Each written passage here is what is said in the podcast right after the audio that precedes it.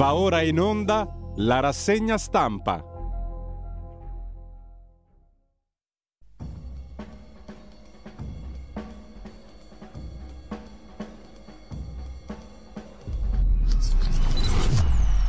Campioni del mondo, campioni del mondo, campioni del mondo.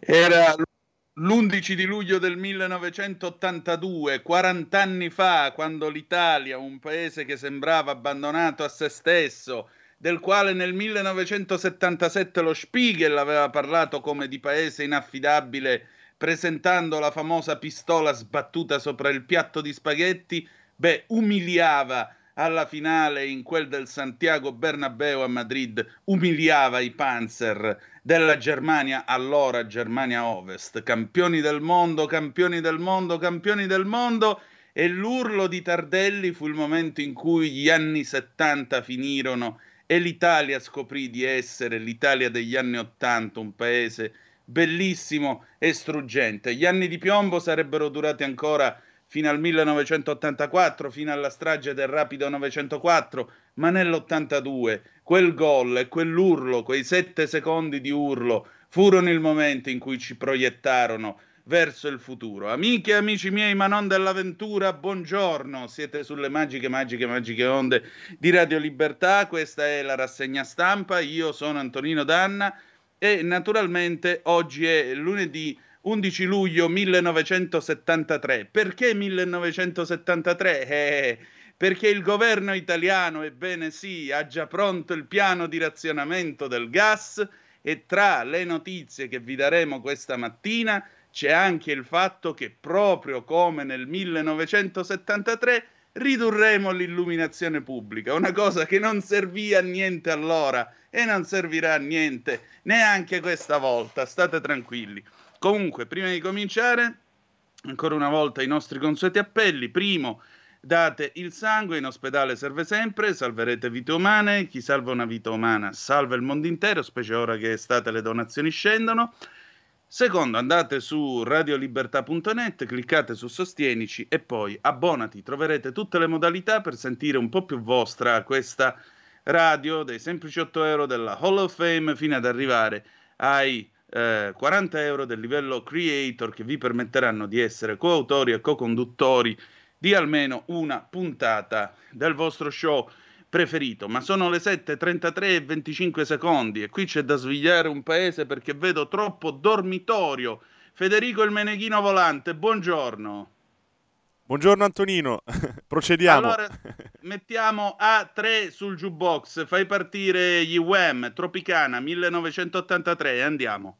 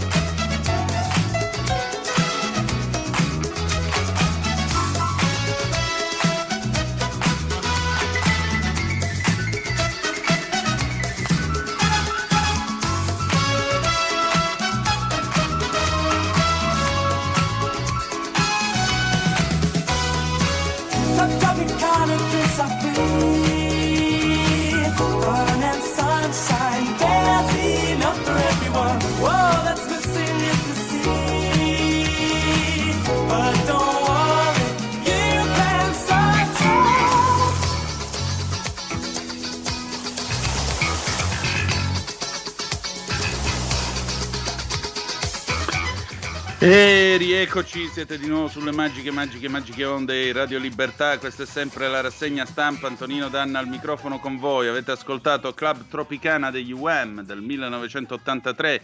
Del resto, nel mille... eh, questo video tra l'altro è ambientato proprio in Spagna eh, nel 1983, anche perché grazie a quel mondiale dell'82 in tanti, soprattutto tanti italiani, scoprirono eh, la Spagna come località di turismo, in particolare poi vennero, venne il tempo di Ibiza, l'84, lo ricorderete tutti, è l'anno in cui uno che faceva sperimentalismo a livello di Pink Floyd, e cioè Sandy Martin, incontrò Claudio Cecchetto e realizzò quella che egli stesso ha definito una puttanata People from Ibiza.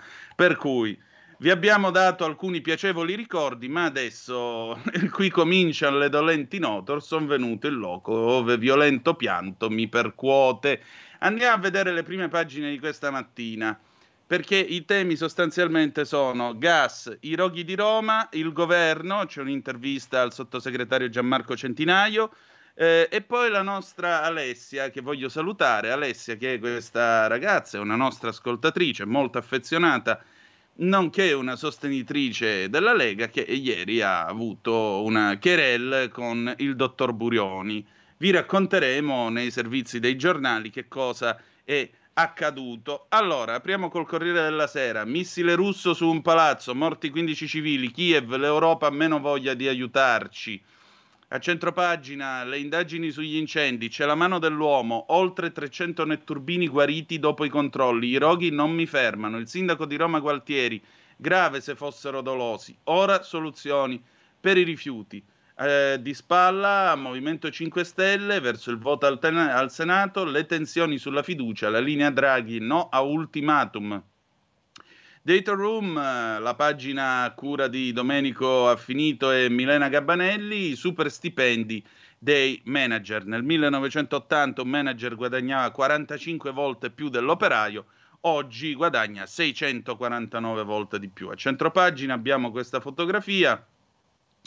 Tommaso è morto salvandomi la vita, Marmolada, la 51enne vicentina, sopravvissuta alla tragedia. Il boato, poi la nube nera che scendeva giù dalla cima della marmolada. Tommaso ha dato l'allarme, poi mi ha spinto via. Io sono salva e lui è morto. Alessandra ha un lato del corpo a pezzi, ma è viva. È stato il suo ultimo gesto d'amore.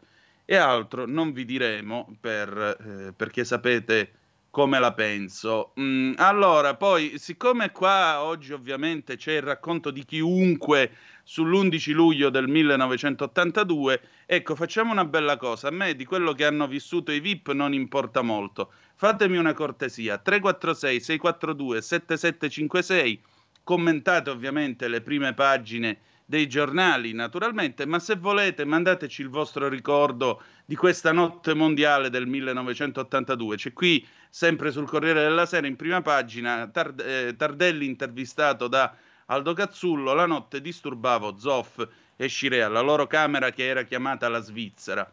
A centropa- poi abbiamo Alessandra Arachi che si occupa della nostra Alessia, appunto, ha offeso una ragazza, il Covid, la lite su Twitter, Burioni deve scusarsi. Il Covid, la lite su Twitter e la foto di una ragazza che non la pensava come lui con la frase capisco. Bufera sul virologo Burioni accusato di body shaming.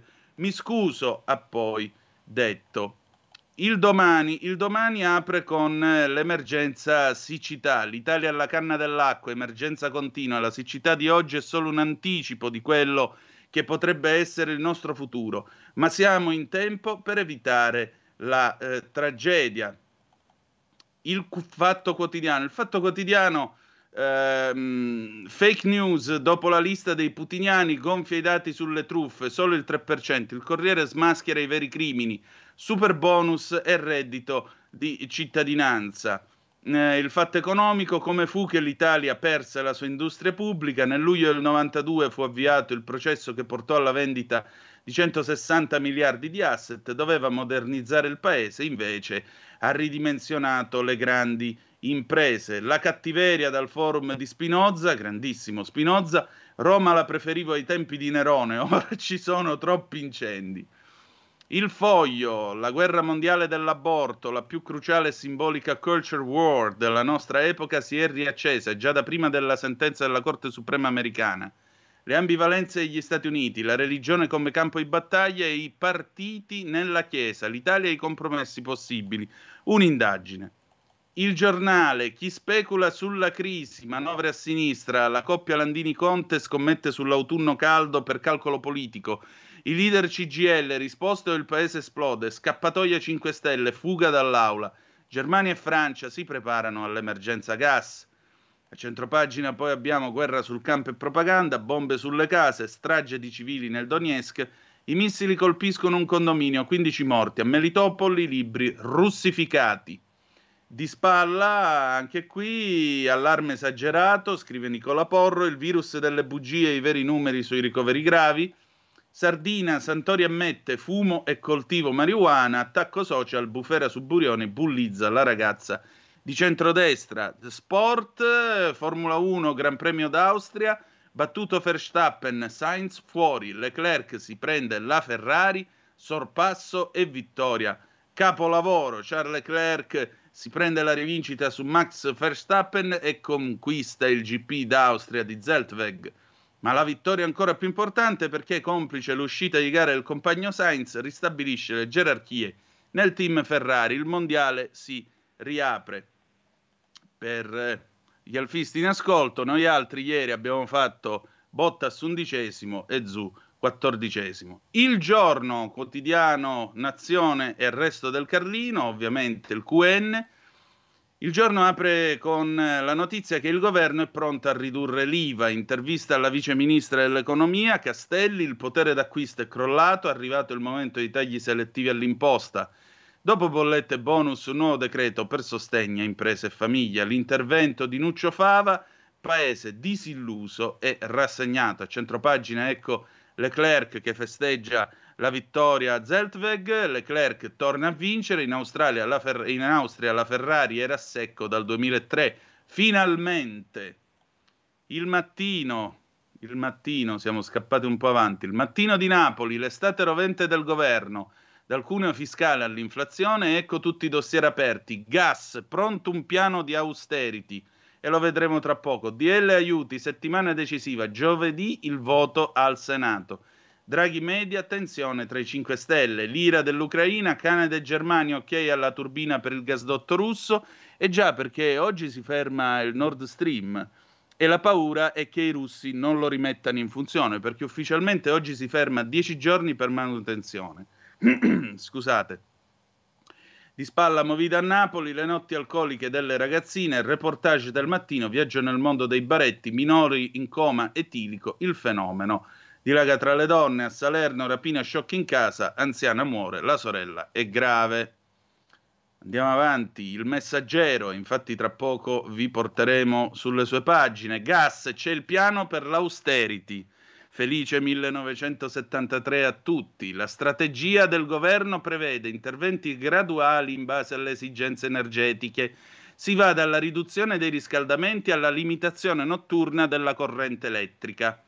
Poi abbiamo al centro della pagina, ovviamente sempre Leclerc, GP d'Austria, la rossa vince in casa il Red Bull, paura per Sainz, di spalla il rogo di Roma la pista del traffico dei rifiuti tossici, l'innesco sarebbe partito da un campo rom utilizzato per lo smaltimento clandestino.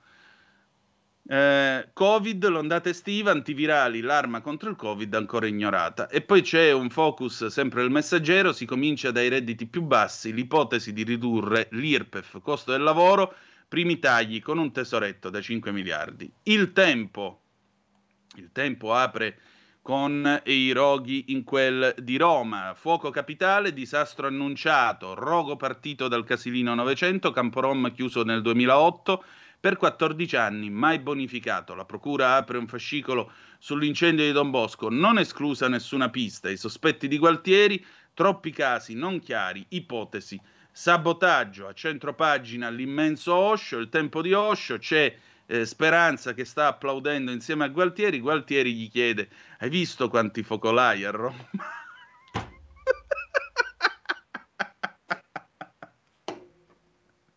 e vabbè. Comunque torniamo a noi, va. Sempre su Il Tempo, Salvini, nessun motivo per abbandonarlo, basta che faccia le cose. Draghi non rischia se il Movimento 5 Stelle esce.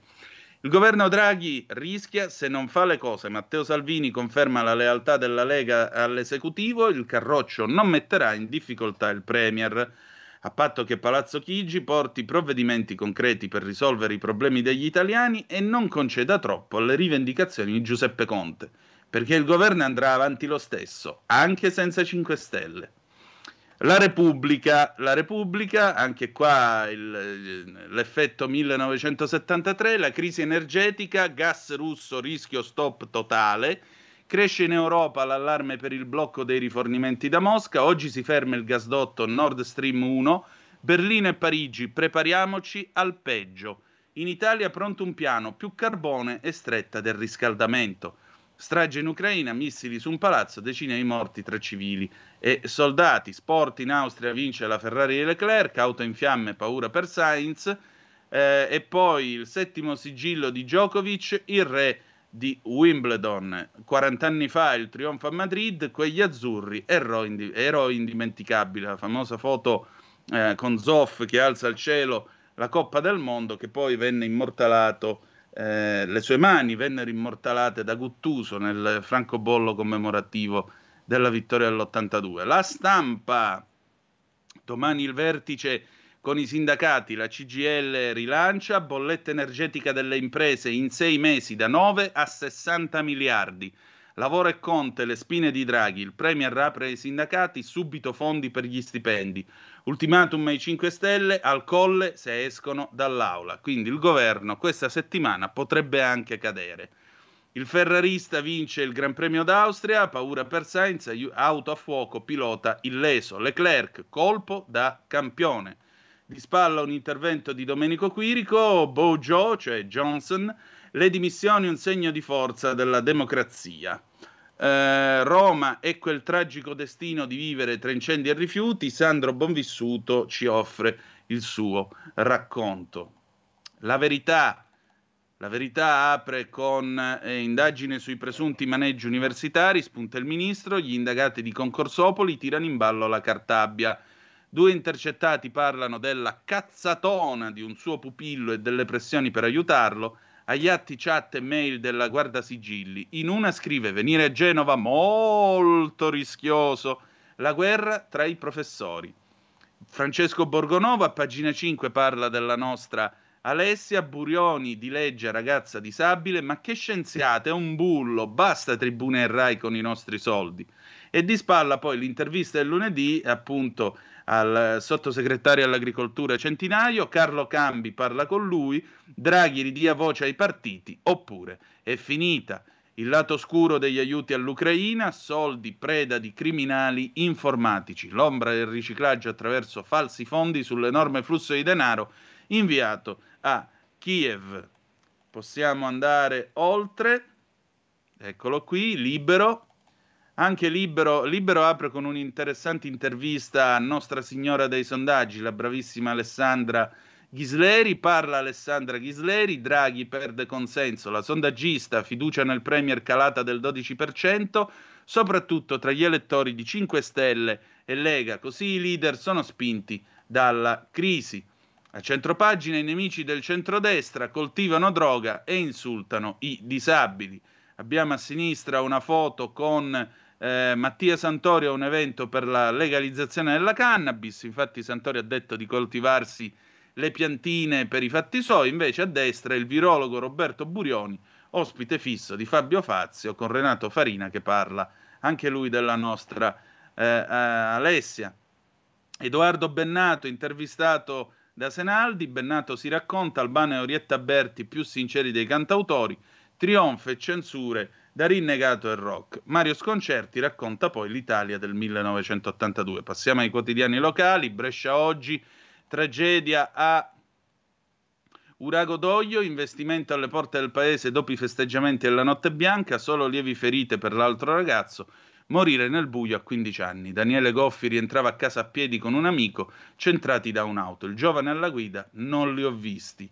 Eh, Corriere del Mezzogiorno, dorso sul Napoli, Napoli calcio, salto di qualità, rinnovamento non fa rima con ridimensionamento. Vedete che c'è Luciano Spalletti eh, fotografato con, con eh, due calciatori che ammetto di non sapere chi siano perché io, come sapete, non sono un esperto di calcio.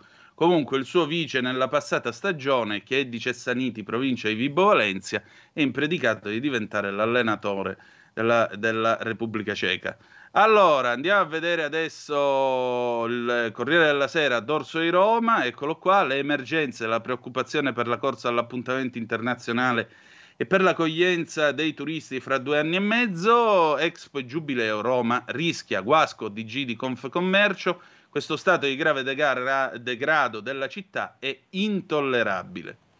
Corriere Torino, anche qua si parla del Mondial 1982, la notizia però più orribile del giorno dal Corriere Torino, omicidio, l'assassino a 20 anni, avevo fumato crack, la vittima 56, gli chiede qualche sigaretta, ma viene ucciso a calci e pugni.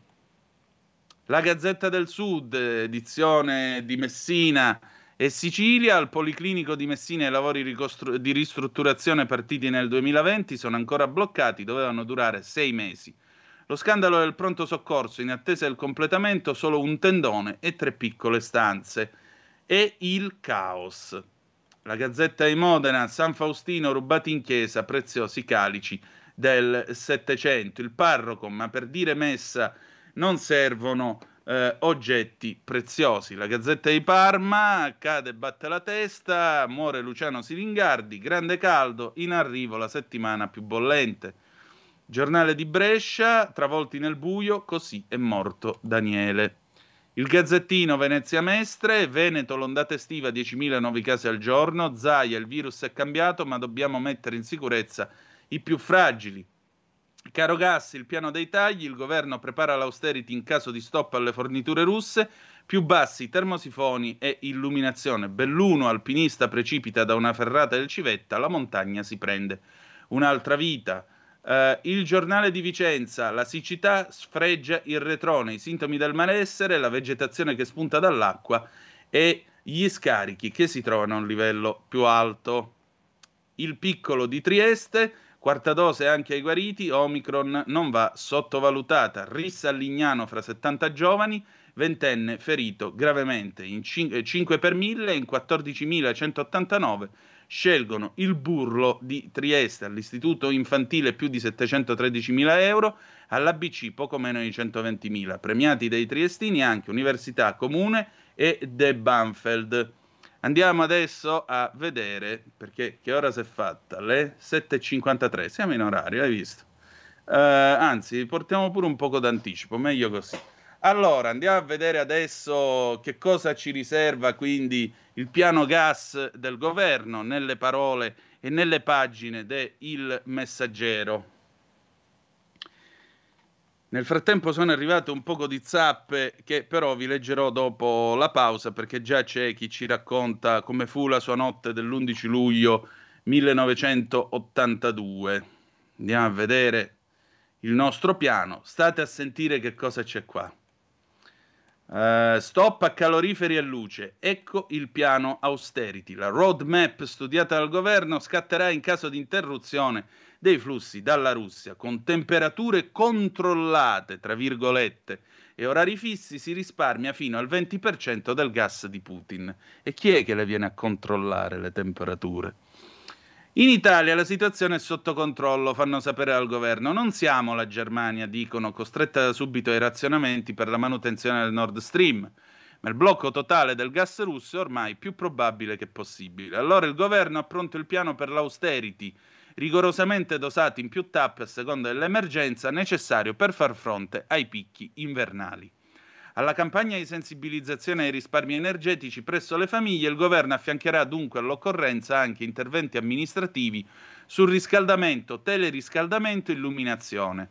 Nel piano case si ipotizza di abbassare di 2 gradi la temperatura dei climatizzatori e del teleriscaldamento, fino a 19 gradi per i termosifoni e 27 gradi nel caso dei condizionatori estivi. ma è prevista anche la riduzione dell'orario di accensione, visto che il grosso dei consumi residenziali deriva proprio dal capitolo riscaldamento e si ipotizza il coprifuoco la sera per l'illuminazione. Poi c'è il piano città, alle quali è stato chiesto e richiesto di ridurre l'illuminazione pubblica fino al 40%, proprio come nel 73, e non servì a nulla il che vuol dire accendere un lampione su due di notte, ma in casi estremi anche gli uffici pubblici potrebbero chiudere in anticipo alle 17.30.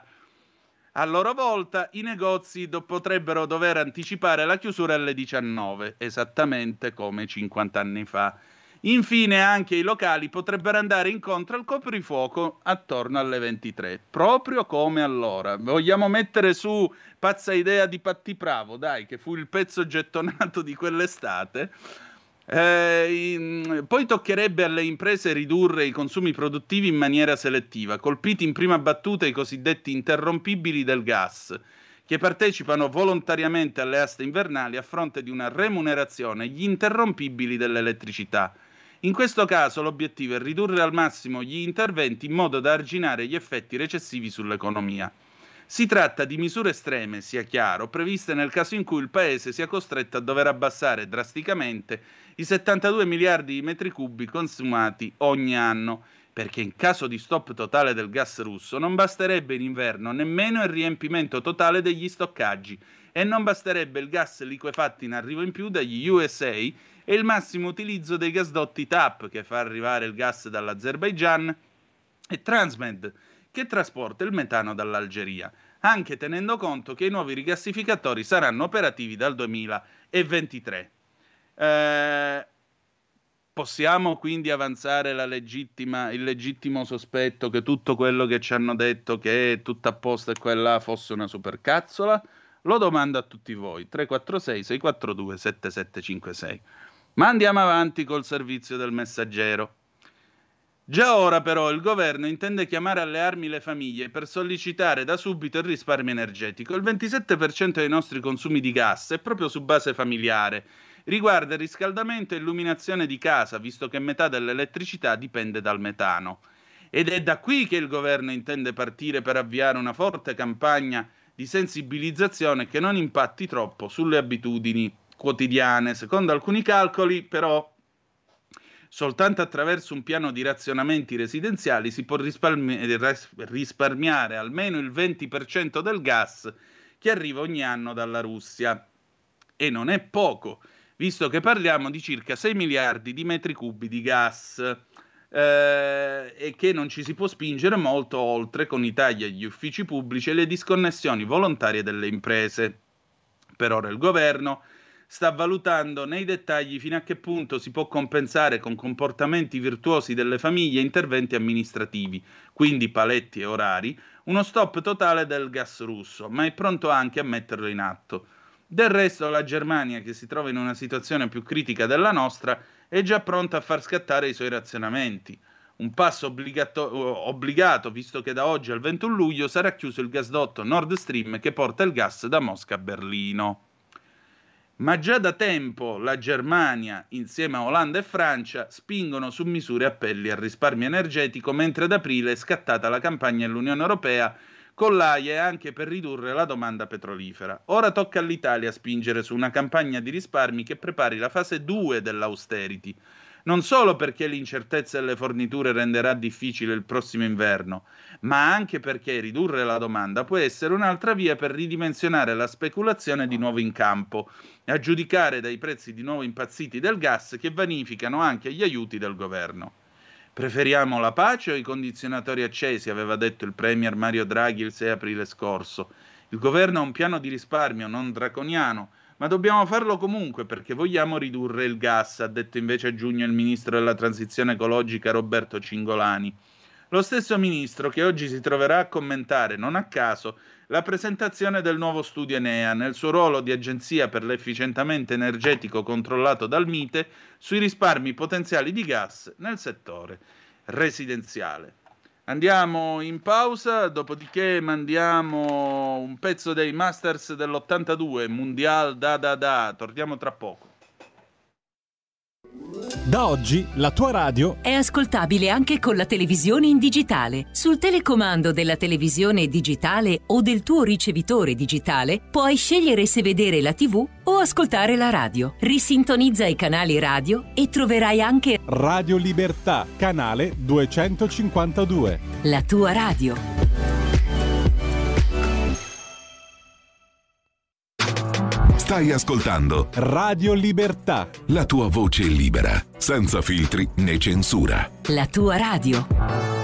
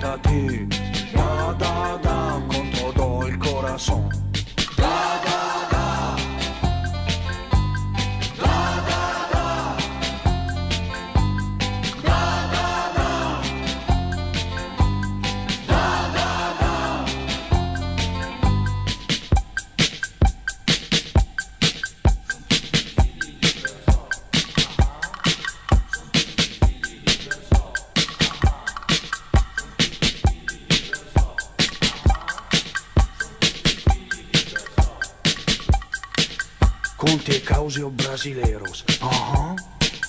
Tardelito el bandolero. Ajá. Antonioni el director. Ajá. Ciccio Bello el tirador. Con Pablito il goleador. Sono tutti figli di Berzò. Ah Sono tutti figli di Berzò. Ah Sono tutti figli di Berzò. Ah Sono tutti figli di Berzò. Da da da.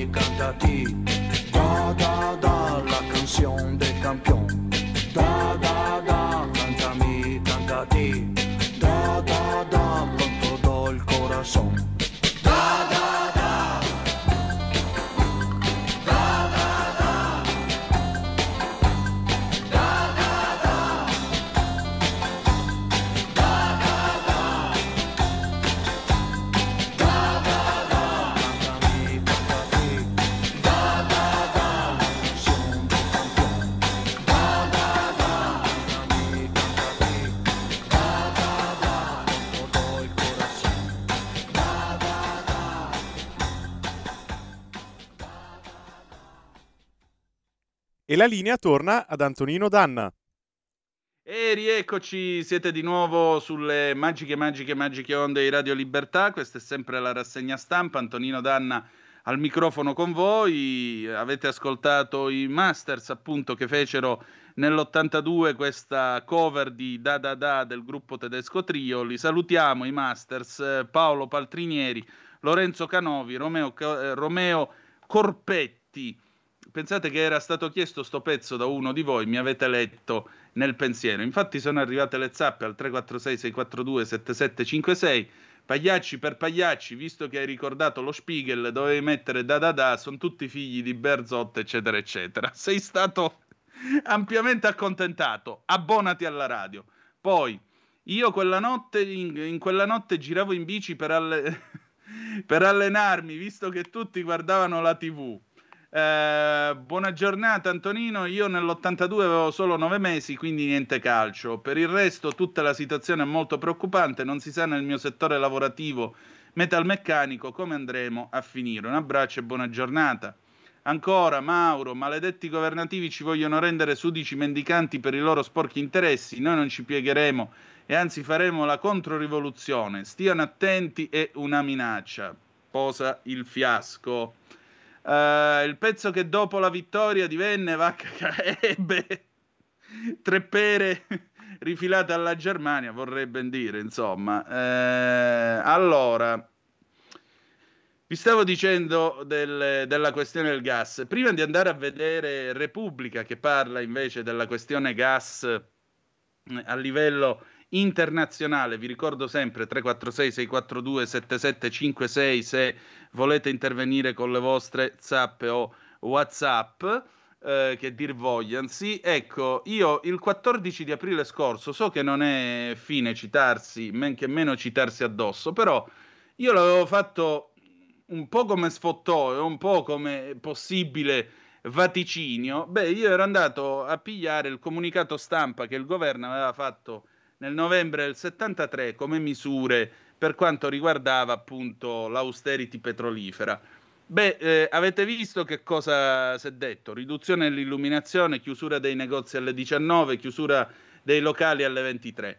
Allora, qui c'è scritto, sentite un po', che cosa ha deciso il governo nel novembre del 73.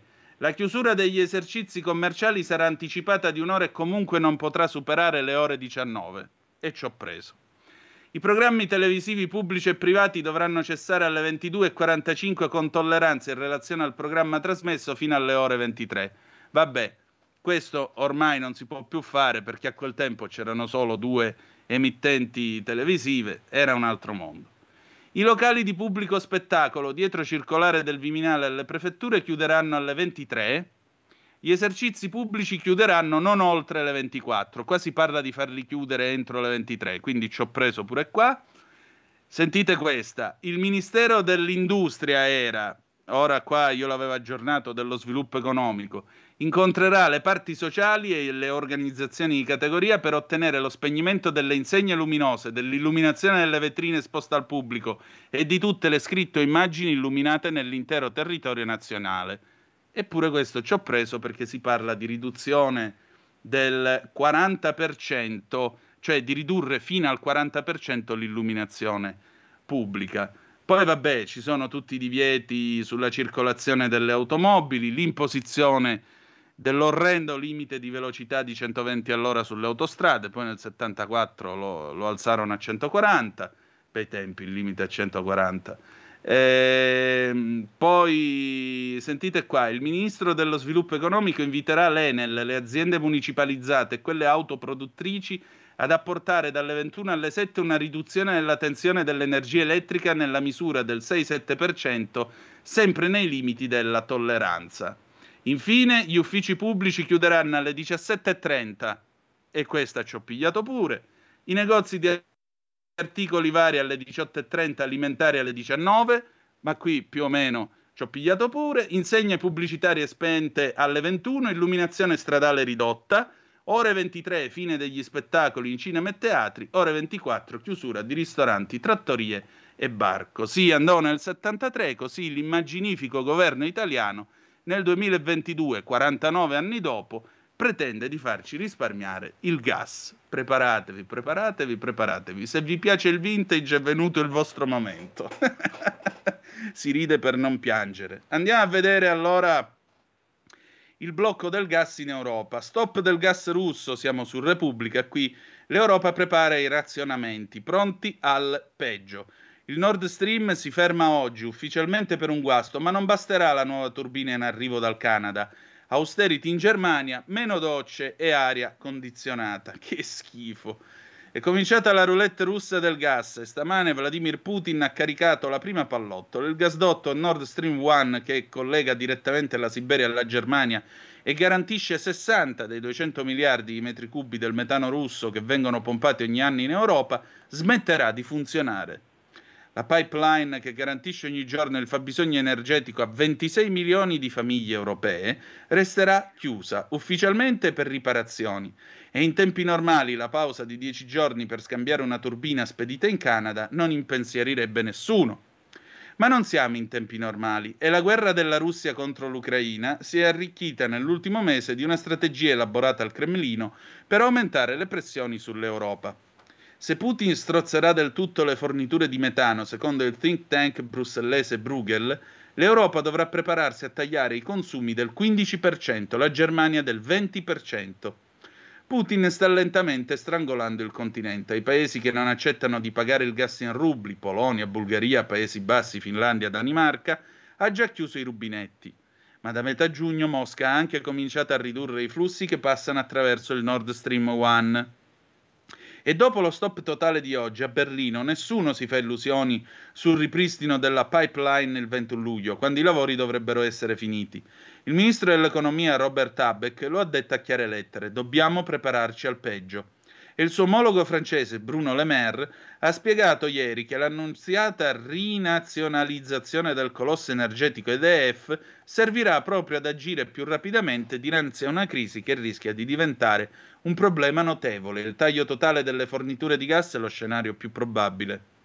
Neanche Parigi crede a un ripristino delle forniture via Nord Stream 1. In teoria Mosca potrebbe aumentare i flussi attraverso gli altri due gasdotti che puntano verso l'Europa, Transgas e Jamal, ma nessuno ci crede.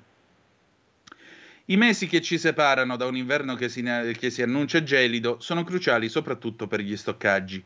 In Germania, ad esempio, i serbatoi sono pieni al 63,5%. Per superare i mesi freddi senza forniture russe bisognerebbe arrivare al 90% entro novembre. Visto che Mosca sta già riducendo il metano pompato nei gasdotti, è una corsa contro il tempo. Dall'Italia è stato il sottosegretario alla presidenza del Consiglio, Roberto Garofoli, a lanciare l'allarme su una crisi energetica gravissima, che pone rischi per l'inverno altissimi. Anche il nostro paese sta, sta freneticamente accumulando riserve. Abbiamo 16 miliardi di metri cubi di stoccaggio a fronte dei 70 che consumiamo. Dobbiamo arrivare al 90% prima che, arri- prima che inizi l'autunno. Peraltro, le pressioni della Germania sul governo Trudeau per restituire la turbina riparata di Nord Stream 1 alla russa Gazprom, nonostante le sanzioni, ha fatto scoppiare una nuova crisi diplomatica con l'Ucraina. Un parlamentare di Kiev ha definito il pressing di Berlino e la violazione delle sanzioni una coltellata alle spalle, ma Habeck lo ha fatto proprio per togliere ogni alibi a Mosca. Se nonostante la turbina riparata Nord Stream 1 non sarà riattivato il 21 luglio, la guerra del gas contro l'Europa sarà un fatto conclamato. Giovedì scorso Putin ha avvertito che Mosca non ha ancora cominciato a fare sul serio in Ucraina e forse neanche in Europa. Intanto la Germania si corazza per l'austerità e non quella dei conti pubblici. Berlino si prepara a un inverno di sacrifici che potrebbe far impallidire quello della crisi energetica degli anni 70. Il paese europeo più dipendente dal gas russo ha già cominciato a fare appello al kantiano senso di responsabilità dei tedeschi. Il governo li ha invitati ad accorciare le docce, a lasciare più spesso le auto in garage, a spegnere l'aria condizionata. Dobbiamo tutti dare un contributo, ha scandito il ministro dell'economia Habeck. E in vista di un inverno nero, i primi comuni tedeschi hanno già annunciato che allestiranno stanze calde per i cittadini che resteranno al freddo o non potranno pagare le bollette schizzate alle stelle. Altre città hanno cominciato a tagliare le temperature delle piscine comunali. Berlino ha fatto sapere che in tutti gli edifici pubblici il riscaldamento sarà tagliato di 3 gradi e il colosso immobiliare Vonovia ha annunciato che tra le 22 e le 6 gli appartamenti potranno essere scaldati al massimo fino a 17 gradi. Non voglio nascondermi dietro un dito, ha sottolineato Habeck. Rischiamo forti divisioni sociali. Posso dirvi una cosa? Vergogna. Cioè la prima economia del mondo che è costretta a dire alla gente lavatevi meno per risparmiare il gas. Ma davvero siamo diventati questa pagliacciata mondiale? Posso dirlo? Permettete. Cioè, non abbiamo imparato assolutamente niente dalla storia. Niente. Vabbè. È arrivata una zappa, la vediamo subito da qualcuno di voi, 346 642 7756 se volete essere dei nostri, vediamo un po'. Buongiorno, buongiorno a te. Eh, Pina da Monza e Brianza, ciao Pina, visto tutte queste restrizioni, perché non si pensa a una sostituzione definitiva dell'ora lasciando quella legale alla solare? Buona giornata.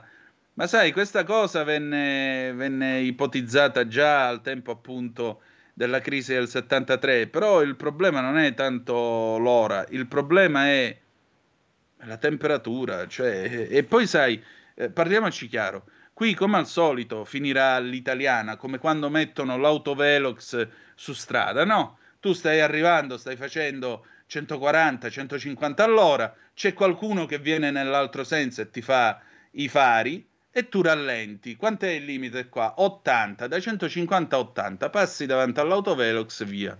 Secondo voi come faranno a controllare nelle case che teniamo la temperatura a 19 anziché 20 o 21 o chissà quanto? Che fanno? Ti bussano all'una del mattino e vogliono vedere quanto fai? E poi dopo che se ne vanno? Che fa? Eh, teniamo a 19 oppure lo riportiamo a 24? Vedete, queste sono cose che, ripeto, non servono assolutamente a nulla, non serviranno assolutamente a nulla e non porteranno nessun beneficio ad alcuno. Vedrete, vedrete. Qui, come al solito, non abbiamo imparato proprio niente dalla storia e ripetiamo peraltro gli errori più ridicoli. Mi meraviglia che ancora non abbiano messo l'una tantum sopra i 1600 cc di cilindrata, che così la pago pure io, che ne faccio 2492 di cilindrata, quindi che problema c'è? E vi diamo 500 euro di una tantum, come nel 73. Mio papà due volte l'ha pagata sull'alfetta, figuriamoci. Allora, passiamo adesso, lasciando stare il gas. Eh, ciao Antonino, sono Marco di Agrate, siamo messi molto male. Dai, forza, mancano solo 20 giorni e torna il direttore. Un caro saluto. Ti sto tanto sulle scatole, Marco, dai. Non avere paura, siamo qua a disposizione di tutti. Allora, e anzi è un onore sostituire il nostro Giulio. Allora, la verità, passiamo adesso alla politica, dopo avervi ragguagliato su quello che è accaduto eh, in merito al gas e quello che ci toccherà nei prossimi mesi, molto probabilmente queste soluzioni ridicole. L'intervista c'è Carlo Cambi che parla con Gianmarco Centinaio. State un po' a sentire che cosa succede. Draghi faccia di più o siamo alla fine. Il sottosegretario leghista alle politiche agricole, il Premier deve restituire ai partiti voce in capitolo. È l'unico modo per evitare che ogni giorno nella maggioranza ci spariamo addosso in vista delle elezioni. Carlo chiede al sottosegretario Centinaio, scusi, ma lei non è soddisfatto eh, del governo? Il punto è che il compito di Mario Draghi non può essere quello di tirare a campare, tantomeno adesso, risponde Centinaio. Prenda i leader, li metta seduti, tolga dal campo. Eh, ah, Marco di Agrate, non intendevo te, ma siamo messi male nel paese. C'hai proprio ragione, Marco. Vabbè, ma la mia era solo una battuta. Vi dicevo, Centinaio dice: eh, prenda i leader, li metta seduti, tolga dal campo ciò che divide e lavori su tutto ciò che unisce. Ci sarà qualcosa su cui noi e il PD andiamo d'accordo, ci sarà pure un provvedimento su cui noi e i 5 Stelle andiamo d'accordo. Draghi deve restituire ai partiti voce in capitolo, solo così si può evitare che ogni giorno ci si spari addosso perché si avvicinano le elezioni. Dopotutto il Paese, oltretutto, non capisce. Draghi però ha lavorato ignorando i partiti, sta a Palazzo Chigi perché lo ha voluto Mattarella. Vero, ma ora rischia, perché se tieni i partiti fuori dalla porta con le elezioni così vicine, finisce che i partiti ti logorano. E io non voglio arrivare a fine legislatura tirando a campare. Dico a Draghi, cambia atteggiamento anche verso il Parlamento, altrimenti verrà usurato. C'è chi lavora un Draghi bis, gli chiede Carlo Cambi, rinvio delle elezioni, fare le nomine prima che gli italiani, eh, prima che gli italiani votino. La sento nell'aria questa spinta a rinviare le elezioni. Credo che sia un ulteriore elemento di sfiducia e indebolimento del paese. Si vota quando è stabilito. Che senso ha arrivare a maggio? Gli italiani vogliono tornare a dire la loro e non sono possibili secondi fini. Ci sarà un governo chiaro investito dalla volontà popolare. Magari di centrodestra? Di centrodestra. Perché la coalizione reggerà Conosco bene tutti i nostri leader, sono tutt'altro che degli sprovveduti.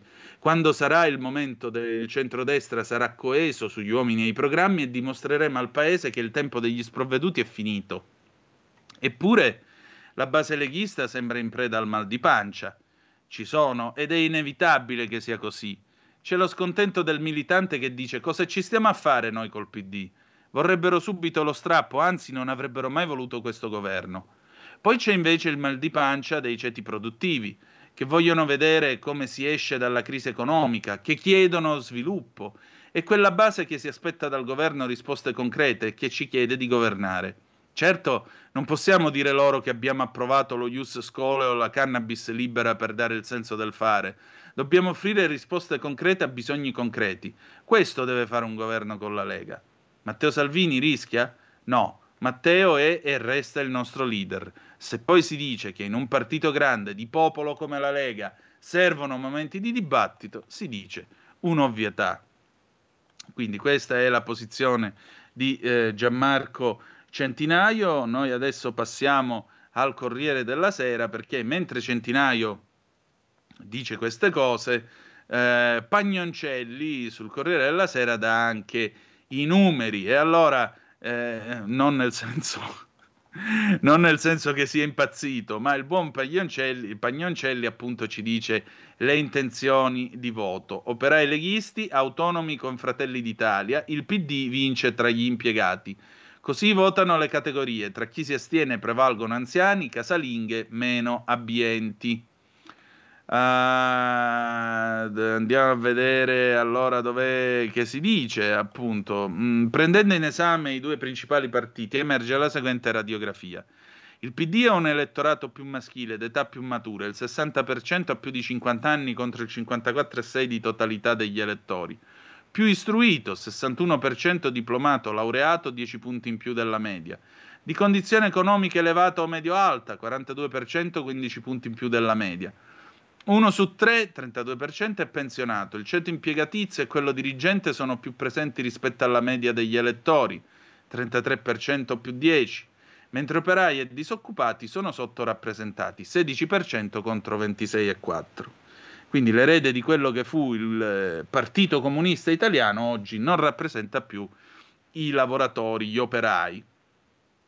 Anche tra gli elettori di Fratelli d'Italia è più presente la componente maschile, 54%, rispetto alla femminile, mentre prevalgono le, cla- le classi centrali di età tra 35 e 64 anni, pesano per il 62% contro il 51,3% della media italiana. Il livello di istruzione non si discosta molto dalla media nazionale, con una maggiore accentuazione dei diplomati, come pure le persone che hanno una condizione economica media, gli appartenenti al ceto impiegatizio o hanno un lavoro autonomo. E i ceti non occupati, pur essendo numerosi, sono molto meno presenti rispetto alla media. Uh, vediamo un po' quindi che cosa succede. Il tramonto delle ideologie ha da tempo indebolito, addirittura annullato le appartenenze. Un esempio su tutti: il partito più votato dai dirigenti, imprenditori, quadri, liberi professionisti è il PD, 24,2, seguito da Fratelli d'Italia 22,5, Lega 11,5, Forza Italia 11,1. Mentre tra gli operai e i lavoratori esecutivi, un tempo rappresentati alle forze della sinistra, il partito più votato è la Lega, 23,1, seguita eh, da Fratelli d'Italia, 21,9, Movimento 5 Stelle, 14,6 e solo al quarto posto il PD. Tra i lavoratori autonomi si impone nettamente Fratelli d'Italia col 24,8% di, pu- di consensi, 10 punti più del PD, mentre tra impiegati e insegnanti tornano a prevalere i Dem 25,4 contro il 28 di Fratelli d'Italia. Le casalinghe, un tempo baluardo dell'elettorato berlusconiano, oggi prediligono il partito della Meloni 24, che precede la Lega 17,8, PD 16,5, Forza Italia 14,3, oggi al quarto posto. Tra i pensionati prevale nettamente il PD col 29,2, seguito da Fratelli d'Italia 19,4, Lega 12,8. Tra i più giovani i Dem sono in 18-35 anni, i Dem sono in testa col 19%, ma le distanze tra i partiti sono molto più ridotte. Poi vedremo che cosa dice la Ghisleri. Uh, andiamo a vedere che cosa... Ah, c'è un'intervista a Toti. Troppe risse al centro è l'inizio di un percorso, ma non rifaremo la DC. Fratelli di eh, Forza Italia era la casa dei riformisti, ora è un monolocale. Dice Toti, tra l'altro, che ne pensa dello scontro verbale tra Calenda e Clemente Mastella? Clemente ha sbagliato. Io, a differenza di Calenda, ho uno spirito più inclusivo. Diciamola così: un viaggio serio, ehm, faticoso e travagliato non può essere utilizzato da nessuno per regolare piccoli conti. Anche sulla legge elettorale siete divisi. Il sistema di voto è uno strumento, non un fine. Come risponde a Silvio Berlusconi che continua a ripetere che il centro è Forza Italia? Forza Italia è stata la grande casa dei riformisti, ma è ormai diventato un monolocale o poco più. Pur di difendere qualche rendita di posizione, si arrocca nel fortino, con l'eccezione di Maria Stella Gelmini, che ha risposto all'invito come ministro del governo Draghi. Ehm, tra l'altro ci sono le elezioni in quel del Giappone, effetto Abe verrebbe da dire, un voto senza sorrisi rafforza l'eredità di Abe, trionfa il suo partito. Giappone il premier ora ha i numeri per cambiare la Costituzione pacifista, non ci sono state le solite manifestazioni di giubilo nel quartier generale liberal democratico, non sorrideva il premier Fumio Kishida mentre appendeva fiori rosa uno dopo l'altro su un tabellone accanto ai nomi dei suoi candidati eletti a valanga. Non era mai stata in dubbio la nuova vittoria elettorale del Partito Liberal Democratico che ha governato il Giappone quasi ininterrottamente negli ultimi 60 anni ma l'emozione per l'assassinio di Shinzo Abe ha spinto i giapponesi ad accrescere il loro sostegno. I liberal democratici hanno ottenuto il miglior risultato dal 2013, allargando la maggioranza alla Camera dei consiglieri, il Senato di Tokyo composto da 248 seggi. Andiamo avanti con eh, i giornali. Vi dicevo che l'altro tema sono gli incendi, i roghi che ci sono stati a Roma. Andiamo a vedere il tempo, anche perché ci mancano tre minuti al meteo, sentiremo che caldo farà eh, quest'oggi. Sostanzialmente il tempo fa una timeline degli ultimi eh, incendi che ci sono stati, fuoco capitale, 29 maggio a Castelfusano a rischio i pini secolari, 15 giugno brucia il TMB alla discarica di eh, Malagrotta, poi il 27 giugno alla Monachina camper distrutti e campi arsi, 5 luglio Pineta Sacchetti anziani evacuati per due volte e poi adesso l'incendio che è partito da Casilino 900, rogo partito nell'area mai bonificata del vecchio Campo Rom. Non si esclude alcuna pista per l'incendio che sabato pomeriggio ha sconvolto la periferia est di Roma. Una prima ricostruzione dei vigili del fuoco però porta dritto dritto a un piccolo gruppo di baracche ben visibili nel parco di Centocelle, ora che il fuoco si è mangiato tutti i cespugli che le nascondevano da occhi indiscreti. Siamo proprio nell'area che ha ospitato fino eh, ai tempi dell'amministrazione Alemanno il campo nomadi conosciuto come Casilino 900 è proprio, sindaco, è proprio da quel sindaco chiuso durante la sua consigliatura. È da qui che sarebbero partite le fiamme che hanno poi divorato i depositi degli autodemolitori lungo la Palmiro Togliatti. Per ora comunque non ci sono dati certi. Eh, naturalmente, proprio come al tempo della Raggi, eh, fuoco capitale, onorato, troppi casi, ipotesi sabotaggio, Alfonsi esposto in procura, Gualtieri insiste sulla pista dolosa. Dal sindaco agli assessori, episodi sospetti, rifiuti per strada, buche, cinghiali, adesso anche il complotto. Nell'eterno ritorno al passato che ha segnato i primi mesi dell'amministrazione Gualtieri, eh, per rievocare l'era de- de- di Virginia Raggi, mancava ormai solo l'ultimo tassello, addossare l'inferno capitale alle manine che si muovono nell'ombra, alle manovre oscure, ai fantomatici poteri forti che appiccando incendi a ripetizione si contrappongono all'azione riformatrice dell'amministrazione targata PD.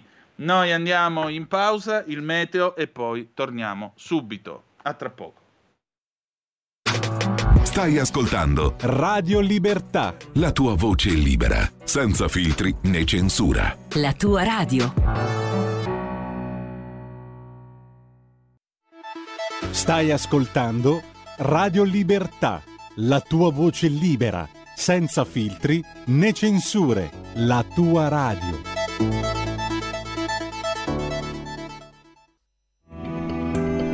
Il meteo.it presenta le previsioni del giorno. L'alta pressione delle Azzorre continua a estendersi sul nostro paese, regalandoci un clima gradevole e un sole prevalente con poche eccezioni. Nella prima parte della giornata gli unici disturbi saranno a carico di una nuvolosità irregolare con cieli a tratti anche coperti al nord-est e sull'Alto Adriatico, mentre sul resto del paese il sole sarà decisamente dominante. Nel pomeriggio instabilità via via più accesa sulle regioni settentrionali, ma con temporali soprattutto sulle aree montuose. Per ora è tutto da ilmeteo.it dove il fa la differenza anche sulla nostra app. Una buona giornata da Stefano Ghetti. Avete ascoltato le previsioni del giorno. E la linea torna ad Antonino Danna. Grazie Meneghino Volante, ritorniamo quindi in onda sulle magiche, magiche, magiche onde di Radio Libertà, questa è sempre la rassegna stampa. La crisi del gas è, è nei messaggi che naturalmente voi mandate al 346-642-7756, poi dopo le nove e mezza avremo un po' di tempo per poterne parlare allo 0266203529 perché eh, stamattina siamo un po' tirati coi tempi come potete intuire perché alle 9 avremo le opere e i giorni del nostro novizio Matteo Desio e poi dopo un colloquio qui in Parlamento con Riccardo Molinari a seguire la nostra Carla De Bernardi con la piccola città. Allora andiamo a vedere Giovanni Davarese, Gio Davarese, Antonino i controlli dovrebbero farli, sì, ma a casa dei più nobili. Mm, visto la previsione governativa su come combattere i tagli di Putin, possiamo dire all'Ovest niente di nuovo sotto il sole. Mette austerity di Tony Sant'Agata, che se fosse vivo sarebbe eletto ministro della transizione ecologica. L'abbiamo messa a zoom. Austerity, austerity. Se non vuoi andare a piedi, compra l'asino. Eh, poi Maurizio, ciao, bravo Antonino. Nella storia non si vuole capire da chi abbiamo al potere. Nelle aziende sarebbero licenziati e si doveva mettere in crisi la Russia. Risate.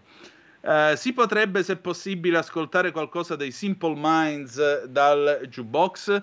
Sì, signore, perché il nostro Ami R74 Arlington eh, Stereo 2000 del 75 porta 100 dischi e quindi 200 selezioni. Domattina mettiamo i Simple Minds. Poi, caro Tonino, Ferdinando da Verona, caro Tonino, questo è il prezzo eh, che si dovrà pagare per essere gli zerbini dell'America, il vero vincitore insieme alla Russia e Cina di questo conflitto. La Cina di sicuro, perché la Cina senza sparare un colpo sta vincendo questa guerra.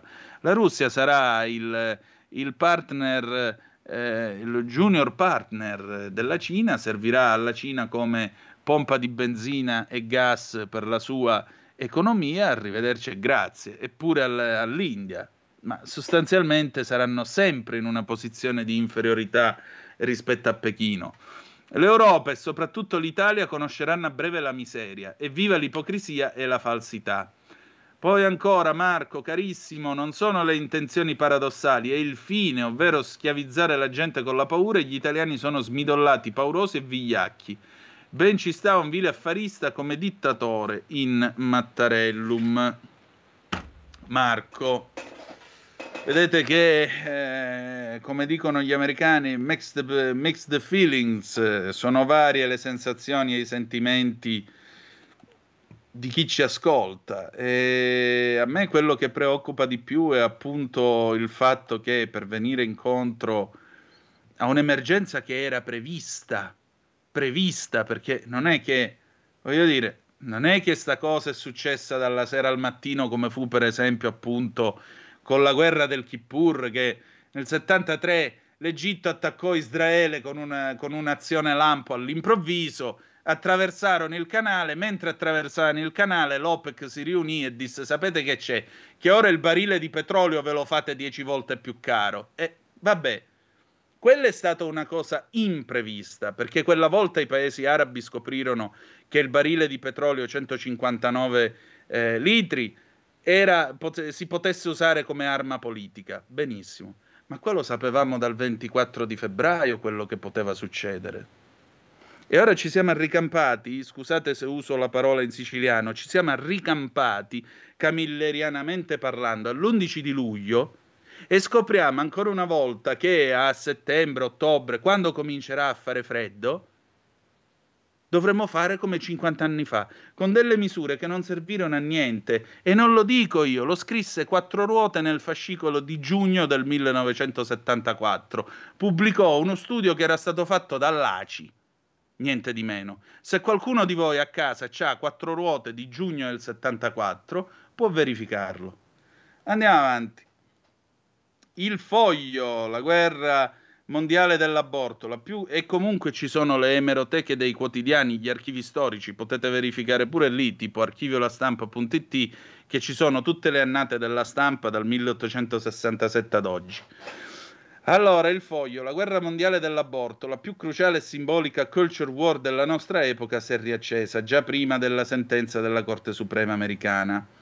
E allora Maurizio Crippa scrive mm, sostanzialmente che eh, eh, Roe, contro, Roe overturned il mattino dopo il, il, titolo secco sulla prima pagina del New York Times in Italia per Repubblica è shock in America l'aborto non è più un diritto. Che nella gothic novel della stampa diventa l'America che odia le donne aborto medioevo USA. Sabato scorso i titoli sono stati più misurati. Biden sotto crescente pressione firma un ordine esecutivo sull'aborto, New York Times, per segnalare l'iniziativa del presidente per garantire alcune immediate tutele del diritto all'interruzione di gravidanza anche negli stati che d'ora in poi la vieteranno. Per i critici di sinistra e Biden, che sono molti, una mossa debole. In ogni caso si tratta di un ordine presidenziale in opposizione a una sentenza della Corte Suprema eh, definita terribile e totalmente sbagliata e dimostra quanto il potere supremo dei giudici possa rivelarsi non così supremo. La più cruciale e simbolica culture war della nostra epoca si è riaccesa non da un paio di settimane. La sentenza della Corte sul caso Dobbs contro Jackson Women's Health Organization era attesa e, data la sua attuale composizione, era previsto che avrebbe cancellato la Roe contro Wade del 1973 che aveva reso costituzionale il diritto della donna di interrompere la gravidanza, dunque inattaccabile dalle decisioni degli Stati. Difficile prevedere le ricadute politiche. Come verrà gestita dai pro-life una vittoria che rischia di essere di Pirro? E quanto costerà ai democratici di Joe Biden, l'impacciato cattolico abortista, l'accusa di non essersi impegnati fin dai tempi delle solide maggioranze di Obama per mettere in sicurezza con una legge federale l'aborto? L'ordine esecutivo di Biden incontrerà molti ostacoli prima di avere efficacia. In ogni caso mostra che l'America non ha introdotto un divieto assoluto di aborto. Lo scontro è innanzitutto politico. Sarà per ancora più interessante cogliere le ricadute culturali e sociali, perché dall'America salza sempre il vento che investe l'Occidente. Washington e il Mississippi sono il focolaio di una nuova fase della guerra dei valori, ma negli ultimi anni lo scontro si è acceso anche in molti altri paesi. In Italia è più una guerra a bassa intensità, mai risolta. Fino a qualche anno fa l'aborto, per i favorevoli la più grande conquista civile delle donne, per qualche minoritario oppositore il più grave scandalo etico del nostro tempo, sembrava essere entrato in una fase di sonno narcosi, non interessava più, con tutto il suo portato di lotte femministe, dilemma morale, scomuniche religiose, semplicemente non era più argomento di polemica sembrava ormai accettato in un sostanziale indifferentismo etico, mentre si apriva la prospettiva dell'interruzione di gravidanza farmacologica, sottratta al controllo del sistema medico e dunque sociale. Un diritto individuale come altri. Quando nel 2008 il Foglio propose una moratoria internazionale contro l'aborto, suscitò inizialmente più sorpresa che nemmeno avversione, quella venne poi. Sembrava la riproposizione maleducata, signora mia, di un tema di cui in società non c'era più voglia di discutere. Fuori tempo, nell'edonismo indifferente degli anni zero, non ancora travolti dall'isteria della futura guerra dei generi. Da qualche tempo, però, in luoghi diversi, l'interruzione volontaria della gravidanza, come la chiama la legge italiana, o il right of privacy della donna di whether or not to terminate a pregnancy, come da, da, da sentenze del 1973, sono tornati temi contesi, se non contendibili. Una guerra mondiale a pezzi, un segno che lo scandalo non era smaltito Andiamo adesso a vedere, vi dicevo, eh, saltabeccando di quotidiano in quotidiano, vi dicevo che c'era l'intervista ad Alessandra Ghisleri a proposito di tenuta eh, del eh, governo e c'è anche Riccardo Molinari, tra l'altro, il sostegno a Draghi, eccolo qua sul libero, eh, il sostegno a Draghi, i nostri letto- elettori non sono soddisfatti. Il capogruppo del Carroccio, non possiamo non tenere conto dei segnali lanciati dai nostri militanti. Pontida a settembre sarà il momento giusto per ascoltarli. Da giorni siamo dietro alle contorsioni dei 5 Stelle. Draghi è dovuto rientrare in anticipo dal vertice NATO. Risposta: tanto rumore per nulla. Alla fine i 5 Stelle hanno votato la fiducia al DL Aiuti dove è previsto il termovalorizzatore di Roma. Non mi pare dunque che abbiano portato a chissà quali risultati. Resta da parte vostra la rabbia per l'atteggiamento troppo zelante del governo nei confronti di Conte. Questo è vero, devo dire però che siamo soddisfatti che non si sia riaperto il DL aiuti, perché uno, te- uno dei temi su cui i 5 Stelle sollevano problemi erano, eh, sollevavano problemi erano proprio la riforma del reddito di cittadinanza oltre al termovalorizzatore. Il fatto che il provvedimento sia rimasto chiuso con le norme originarie è un segnale del fatto che le cose siano cambiate. Se i 5 Stelle dovessero rompere proprio su questa al Senato, il governo Draghi sarebbe finito? È Draghi che ha detto che senza i 5 Stelle il governo non c'è più. È una domanda che andrebbe fatta a lui. Per ciò che mi riguarda, se qualcuno si chiama fuori, è chiaro che viene meno il presupposto su cui la maggioranza è nata, affrontare insieme l'emergenza.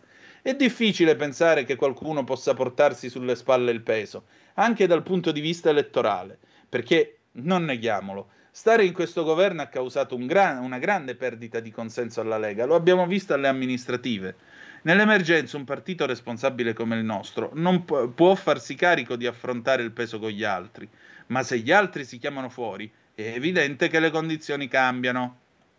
Si dice che a settembre, se non arriveranno alcune risposte, potrebbe esserci da parte vostra uno smarcamento e il 18 settembre torna Pontida. Non ho la sfera di cristallo. Certamente Pontida è un appuntamento per noi importante, perché è sempre stato il momento dell'incontro con la base militante del partito. E noi non possiamo non tener conto dei messaggi che ci arrivano da lì. La nostra base in questo momento non è soddisfatta eh, non è soddisfatta della nostra presenza al governo. Quando le urne danno dei segnali, questi vanno capiti e bisogna agire di conseguenza. Ciò vuol dire che siamo chiamati a ottenere di più dalla nostra presenza al governo, con risultati che vadano più incontro alle richieste del nostro mondo. E Pontida sarà un momento centrale in cui ci sarà un confronto franco sulle aspettative della Lega. Poi a che cosa porterà questo confronto non glielo posso dire. Certamente non c'è una premeditazione da parte nostra di far, di far saltare il governo. Per quanto riguarda invece la eh, nostra signora appunto dei sondaggi, la bravissima Alessandra Ghisleri, il Premier ha perso 12 punti di consenso, la base di 5 Stelle e Lega rifiuta il suo governo.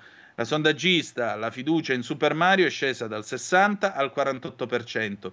Due grillini su tre e tre leghisti su cinque non credono in lui. E se si vota ora il centrodestra, eh, andiamo a vedere allora cosa succede, visto che ci sono i puntini, puntini, puntini. A proposito, si parla anche del Che Guevara del Movimento 5 Stelle, di Battista. Di Battista, pur essendo attualmente esterna al 5 Stelle, rappresenta l'uomo delle origini del movimento. Conta invece la mutazione che i 5 Stelle hanno percorso dal 2018 a oggi, da forza dell'opposizione a forza di governo. Sono stati al governo prima con la Lega, poi col PD e adesso in un esecutivo istituzionale, tre strade che il movimento delle origini avrebbe rinnegato. In più, l'ex presidente del Consiglio Conte ha la difficoltà di combattere con una figura carismatica come quella di Beppe Grillo, che in molte occasioni eh, è stato il suo primo detrattore, anche con espressioni feroci. Dicevamo nel partito di Di Maio, quanti voti può levare a Conte? Ma molti, molti di coloro che nel 18 hanno votato per i 5 Stelle adesso sono nella vasta area dell'astensionismo, da cui guardano con attenzione tutti gli spin-off del movimento, Alternativa, Italexit di Paragone e ora appunto la nuova formazione di Di Maio. Dal punto di vista delle intenzioni di voto, questa non è giudicabile ancora. Non ha una forma, un programma, un posizionamento e messaggi definiti, quindi è impossibile misurare il suo potenziale. Di sicuro però tra quegli elettori c'è chi la guarda con mm, interesse. Come reagiscono, eh, come reagiscono appunto gli italiani di centrodestra dinanzi agli scontri e le divergenze tra i leader dell'alleanza? Anche loro tentati all'astensione? Ogni lite tra i partiti di una coalizione all'interno dei partiti stessi genera difficoltà di comprensione. In questo momento dentro la Lega c'è un dibattito aperto al quale gli elettori sono molto attenti. C'è una competizione forte col partito di Giorgia Meloni, che essendo all'opposizione può permettersi di non fare compromessi e continuare a mostrarsi coerente con i suoi messaggi. Questa competizione porta determinati elettori della Lega a rifugiarsi nell'astensione e altri a guardare con interesse Fratelli d'Italia, che dopo la convention fatta a Milano e i risultati delle amministrative si dimostra ben competitiva dov'è? anche al nord. Pure chi si muove tra questi due partiti sembra avvantaggiarsi della situazione. Forza Italia è cresciuta di qualche punto percentuale. Il ritorno del partito di Silvio Berlusconi ai risultati a due cifre è possibile? Al momento nelle nostre rilevazioni Forza Italia ha l'8,3 delle intenzioni di voto, però potrebbe muoversi in quella direzione, non mi stupirei. Il terreno elettorale è molto flessibile e malleabile. Se il terreno è così morbido, quanto è solida la maggioranza di voti di cui dispone il centrodestra e dunque la possibilità di una sua vittoria alle elezioni politiche? Se si votasse oggi, la possibilità di vittoria del centrodestra sarebbe solida perché la somma algebrica dei voti dei partiti che lo compongono garantisce la conquista della maggioranza dei seggi in Parlamento anche grazie alla scissione di Di Maio dei 5 Stelle. Col sistema elettorale attuale, Fratelli d'Italia, Lega e Forza Italia avrebbero 206 seggi su 400 alla Camera e 103 su 200 al Senato. Ripeto, se si votasse oggi. È importante la data in cui si andrà ai seggi? Molto. Una cosa sarebbe votare a marzo, un'altra farla a maggio. Prima si vota, più sono avvantaggiati i partiti già formati, solidi, perché meno opportunità hanno le nuove formazioni di farsi conoscere e aggregarsi. Abbiamo visto quanto è stata bassa la partecipazione al voto nelle amministrative a cavallo tra il ponte del 2 giugno e la chiusura delle scuole, nonostante le elezioni comunali abbiano sempre avuto un grande appeal sull'elettorato.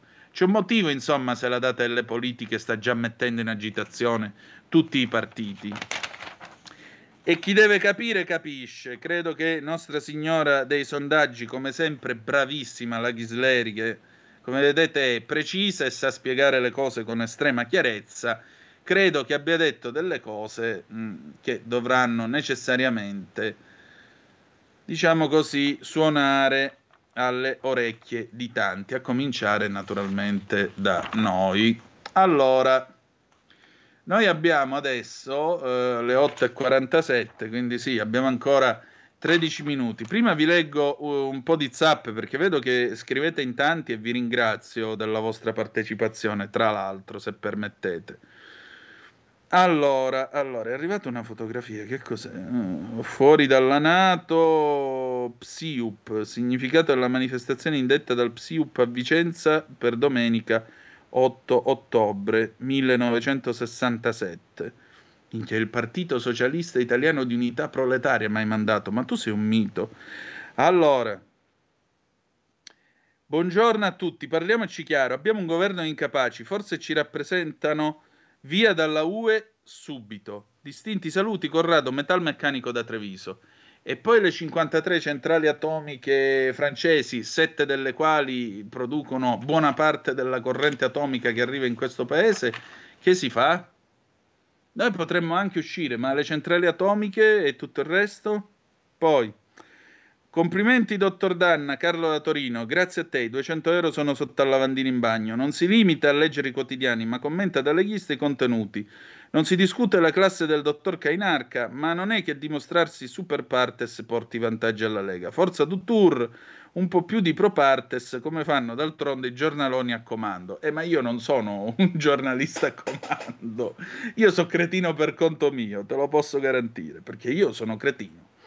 Eh, Antonino, il presidente Biden ha definito la sentenza della Corte Suprema degli USA sull'aborto il, go- il giorno più triste per il suo paese. Io, a differenza di lui, direi che il giorno più, stri- più triste è stata la sua elezione, indubbiamente, guarda. Non posso che essere d'accordo con te. Non ti sei firmato o firmata, però sappi che sono d'accordo con te. Ma secondo te, Antonino, che cosa è cambiato da quando Draghi ha preso il posto di Conte? Secondo me nulla uguale. Pietro da Bergamo. Ma guarda, probabilmente... Allora, intanto vi faccio notare una cosa. Eh, Grazie Pietro per questo, per questo momento di riflessione che mi offri. Grazie davvero, perché eh, è questo il bello della radio, che non è che la rassegna stampa la faccio io o la fa Giulio, o la fa chiunque conduce qua, Giorgia Pacione di Bella e tutti gli altri miei molto più bravi colleghi. Eh, in realtà la facciamo assieme. E allora, cioè, il punto è questo, eh, vediamo se... Avete visto che Boris Johnson si è eh, levato dai cabasisi. Mi spiace dirlo, sapete che a me faceva simpatia, lo chiamavo Rosso Malpelo su Italia Oggi. Rosso Malpelo ufficialmente se n'è andato. Ora per adesso occupa fino a, a fino don e caliter provideatur, come direbbe il Vaticano, fino a quando non si deciderà altrimenti, occupa il posto di primo ministro dimissionario. Però vi faccio notare una cosa, tutti quelli che sono in predicato di correre per un posto da primo ministro del Regno Unito sono signori nati tra il 1970 e il 1980, c'è gente che ha la mia età, perché io sono nato mercoledì 6 agosto del 1980, e vanno a sostituire uno che è nato non nel Medioevo, ma nel 1964, un uomo di 58 anni. Il 3 settembre Draghi ne fa 75. Dici tu, è cambiato qualcosa rispetto al tempo di Conte?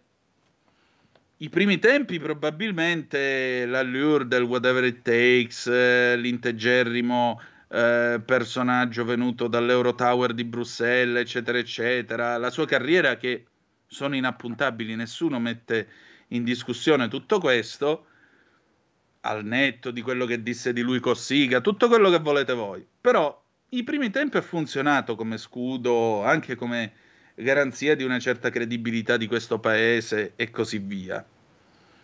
Ora mi sembra che stia annaspando, cioè sì, l'uomo è rispettato, ci mancherebbe pure, l'uomo è stimato, però, boh, secondo me, a me dà l'impressione di essere già altrove con la testa. Carlo, lo sapete, Carlo Cambi l'ha detto più volte all'ufficio Cambi, l'ha detto agli scorretti. Secondo lui il suo futuro è la Nato. Ma io non escludo che, per esempio, possa andare a fare il presidente della Commissione europea eh, dopo la von der Leyen. Perché no?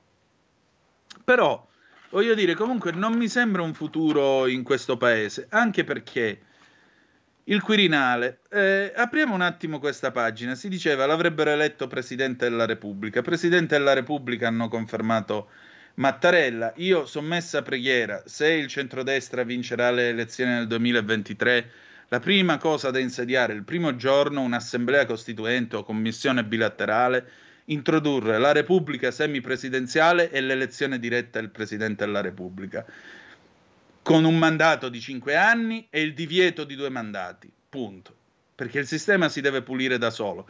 Noi qui abbiamo rieletto un Presidente della Repubblica per altri sette anni, totale 14, totale 14. 14 è una monarchia repubblicana, ma non è una Presidenza della Repubblica. E il Presidente della Repubblica non accenna a dire io mi dimetterò dopo le elezioni o... Assolutamente no quindi c'è la fondata possibilità che il presidente Mattarella arrivi veramente all'anno 2029 o comunque poco prima decide di dimettersi magari nel, nel 27, chi lo sa, a 86 anni. Cioè, una situazione del genere eh, significa anche che Draghi, trovandosi il Quirinale chiuso, che si fa? E quindi aria. Dove vado? Alla Nato, vado in Europa, vado da un'altra parte. E... Arrivederci e grazie. Va bene, allora chiudiamo questa rassegna stampa sperando che sia stata di vostro interesse, almeno credo, insomma. Eh, un'ultima zappa è arrivata, aspetta un attimo che la leggiamo subito perché è una cosa che io condivido. Buongiorno Antonino, il limite dei 120 all'ora in molte autostrade italiane è spesso una chimera vista la mole di traffico. Ci vorrebbe un limite flessibile che tenga conto di molte variabili, condizione meteo, numero corsie, quantità veicoli, lavori in corso, eccetera. potrebbe essere quindi superabile in determinate situazioni. Lorenzo da Como, guarda, io sono per l'abolizione. L'autostrada dovrebbe tornare senza limite come è in Germania e come era in Italia fino al 1973 per un motivo molto semplice. Ora in Italia abbiamo il limite di 130 all'ora. Tutte le auto possono viaggiare a quella velocità, le auto che sono in commercio attualmente di sicuro. Sai che succede? Succede che quando c'è traffico si forma un muro di metallo, tutto sbilanciato, specie sull'autostrada a tre corsie, tutto sbilanciato in prima e seconda corsia, perché la terza non si sa perché, ma non la, non la frequentano, non si sa, la loro religione non gli permette di viaggiare nella terza corsia e non scassare i cabasisi a chi arriva da dietro un pochettino più spedito, ma lasciamo stare. E in questo muro il problema è che la distanza di sicurezza diventa un'opinione. Quindi che succede? Succede che magari quello davanti a te, che è quello che ha preso la macchina dopo sei mesi che la teneva sotto al trapuntino perché è estate e deve andare a Milano Marittima, magari dà un colpetto di freno perché succede qualcosa. Lui dà un colpetto di freno, tu dai un colpo più forte, quello dietro inchioda e il resto è carambola. Allora, sti giochini e per la sicurezza, perché andare piano rende sicuri. Ma chi l'ha detto? Ma chi l'ha detto? Perché come vedi poi gli spazi si restringono, basta un attimo di distrazione, quello che manda un WhatsApp, l'altro che risponde al telefono qua e là e così via. Lasciamo perdere, va. E, e che non c'è proprio la cultura di servirsi della strada. L'italiano medio quando sale in macchina si crede di essere Leclerc, ma poi veramente non arriva al livello di Fantozzi con la bianchina, dai, te prego, te prego. Ho visto cose che voi umani non potete immaginare, cioè eh, gente nelle corsie di sorpasso a 90 all'ora, a 100 all'ora, perché chi va piano va sano e va lontano. 100 all'ora nella corsia di sorpasso dell'autostrada è un tentativo di suicidio. Con tutti i balconi che ci sono, ti viene a suicidare proprio davanti a me. Ma stiamo scherzando qui. Vabbè, lasciamo stare. Allora, chiudiamo con la nostra, la nostra, diciamo così, la nostra Alessia. Allora, io i- ci sono almeno 3-4 servizi su di lei. Io voglio chiudere con le parole di Francesco Borgonovo, che voglio salutare, perché Francesco, come sempre, è uno che parla senza peli sulla lingua. Io lo conosco da quasi vent'anni e vi garantisco che come lo leggete o come lo sentite alla radio, lui è, è una persona che va dritta al punto e bisogna essergli grati per questo. Allora, Burioni bullizza chi osa criticarlo. Vergognosa reazione del virologo contro una ragazza disabile che aveva pubblicato su Twitter un commento a lui sgradito. È ora di vietargli le comparsate pagate in Rai. Andiamo a vedere che cosa è successo. Ehm, conosciamo Alessia, è una ragazza sempre gentile e solare, educata e dolce, condivide online i suoi pensieri, ma sempre con garbo. Solo una volta ha fatto cenno alla sua storia, raccontando di avere una disabilità. Non usa parolacce, di certo non ne ha rivolte a Burioni, ma lui per attaccarla ne ha commentato con disprezzo la fotoprofilo. Si è permesso di irriderne l'aspetto fisico, si è comportato come il peggiore degli hater. E lei, che gli è fisicamente e moralmente superiore, è stata così elegante da non rispondergli per le rime. Ebbene, ora ci aspettiamo che siano prima di tutto i progressisti a pretendere che il bullo sia sanzionato. In un tweet egli ha condensato tutto ciò contro cui i sostenitori del politicamente corretto dicono di battersi. È stato sessista, ha alimentato l'odio, ha praticato body shaming e mansplaining, è stato razzista, discriminatorio, crudele. Non c'è scusa che possa cancellare tutto questo, non la si può risolvere come una baruffa sul web. Negli ultimi anni abbiamo assistito a una proliferare di commissioni anti-odio, abbiamo dovuto assistere alla pubblicazione di liste di proscrizione di presunti putiniani. Studiosi come Alessandro Orsini hanno dovuto rinunciare a un contratto RAI per via delle loro opinioni. E mentre accade tutto ciò, si permette a un odiatore e insultatore seriale di concionare sulla TV pubblica, è semplicemente inaccettabile. Solo per una ragione Burioni dovrebbe poter accedere ancora a uno studio televisivo, scusarsi con Alessia di fronte a tutta la nazione. Subito dopo dovrebbe chiedere aiuto a qualche esperto perché con tutta evidenza egli ha problemi nel rapportarsi con gli altri, forse a causa di una forma patologica di narcisismo. Di qualunque disturbo si tratti, in ogni caso sono affari suoi, ma prima di tornare a parlare da un pulpito, uno qualsiasi, dovrebbe risolverli. Chiudiamo qui la rassegna stampa, va detto anche che però eh, Burioni si, si- si è scusato con un tweet, dice se, io- se Alessia si sente offesa da ciò che ha scritto mi scuso e ha cancellato il tweet incriminato. In ogni caso eh, io al posto suo quantomeno avrei mandato una lettera di scuse e quantomeno un mazzo di fiori, ma io posso parlare per me stesso, ripeto, sono cretino per conto mio e non altrui. E adesso, bella gente, sono le nove, un attimo di jingle e poi le opere e i giorni del nostro novizio, Matteo De Sio. Eh? Stai ascoltando Radio Libertà. la tua voce libera, senza filtri né censura. La tua radio. Buongiorno radioascoltatori e radioascoltatrici di Radio Libertà. Oggi vorremmo parlarvi di un grande evento della nostra storia, avvenuto l'11 luglio 1859, ovvero l'armistizio di Villafranca. Diamo un contesto all'evento per immergerci tutti insieme in questo periodo storico. Siamo in pieno risorgimento, non si parla ancora d'Italia, ma di Regno di Sardegna e il re del Regno di Sardegna è Vittorio Emanuele II. La figura di spicco della politica italiana è il grande Cavour, il primo ministro. Un altro grande protagonista è Francesco Giuseppe I, imperatore dell'impero austriaco. L'altro protagonista è Napoleone III, imperatore dei francesi, dopo un breve periodo come Presidente della Repubblica, nipote di quel Napoleone che 50 anni prima aveva messo a ferro e fuoco l'Europa.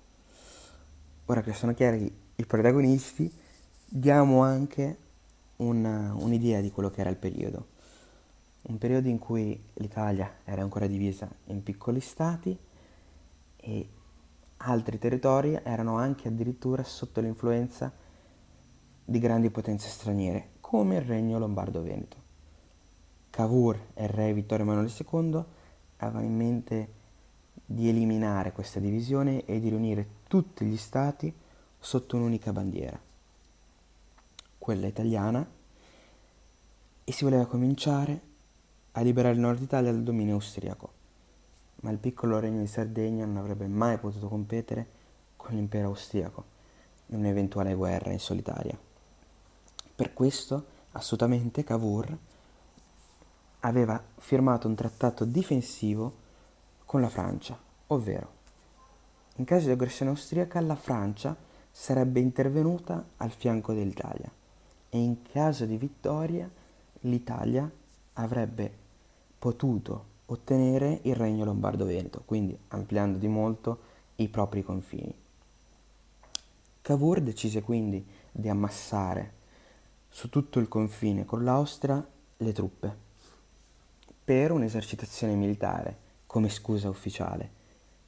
Questo causò l'ira dell'imperatore austriaco Francesco Giuseppe che dapprima un ultimatum e poi, visto che l'ultimatum non venne rispettato, dichiarò guerra ai piemontesi.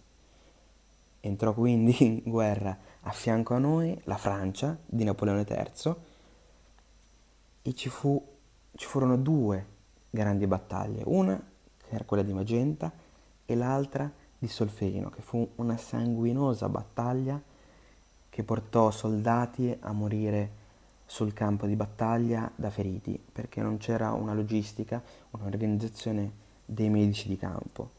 Questo diede l'idea a un francese di mettere su la Croce Rossa, quindi da una tragedia si è creata una bellissima realtà.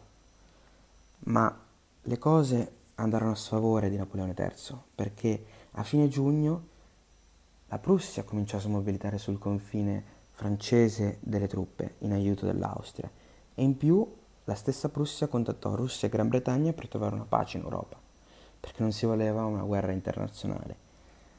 Napoleone III si trovò anche un'opposizione interna che non voleva alcuna guerra e si trovò costretto a firmare il prima possibile un trattato con gli austriaci, perché altrimenti si poteva creare una situazione in cui la pace sarebbe stata imposta dall'Europa alla Francia. Una pace che era svantaggiosa per l'Italia perché innanzitutto avrebbe dato al regno della Sardegna solo, solo la Lombardia e non il Veneto. Ma Vittorio Emanuele II fu costretto a firmare il trattato e Cavour si dimise. Ma questo un evento importantissimo perché molti stati italiani decisero di unirsi al Regno di Sardegna che videro come unico regno in grado di poter riunire tutti, tutti insieme finalmente in un unico Stato. E rieccoci, siete di nuovo sulle magiche, magiche, magiche onde di Radio Libertà. Antonino Danna al microfono con voi. Questo è quel che resta, proprio l'ultima parte della eh, rassegna stampa. Senti Federico, puoi cercare un attimo dentro al jukebox Don't You Forget About Me dei Simple Minds, visto che lo chiedeva un nostro ascoltatore, che cavolo, mettici la 100 lire e facciamo andare i Simple Minds. Nel frattempo però qui ai Bagni Libertà, da dove conduciamo appunto la rassegna stampa estiva, perché vi ricordo che io sto dietro la macchina gaggia leva da cui vi parlo, ovviamente abbiamo caffè giornali per tutti quanti e siete tutti benvenuti. Eh, facciamo una bella cosa 0266203529 se volete essere dei nostri ma prima Federico seleziona R4 direttamente dal 1985 i Simple Minds Don't You Forget About Me e andiamo dai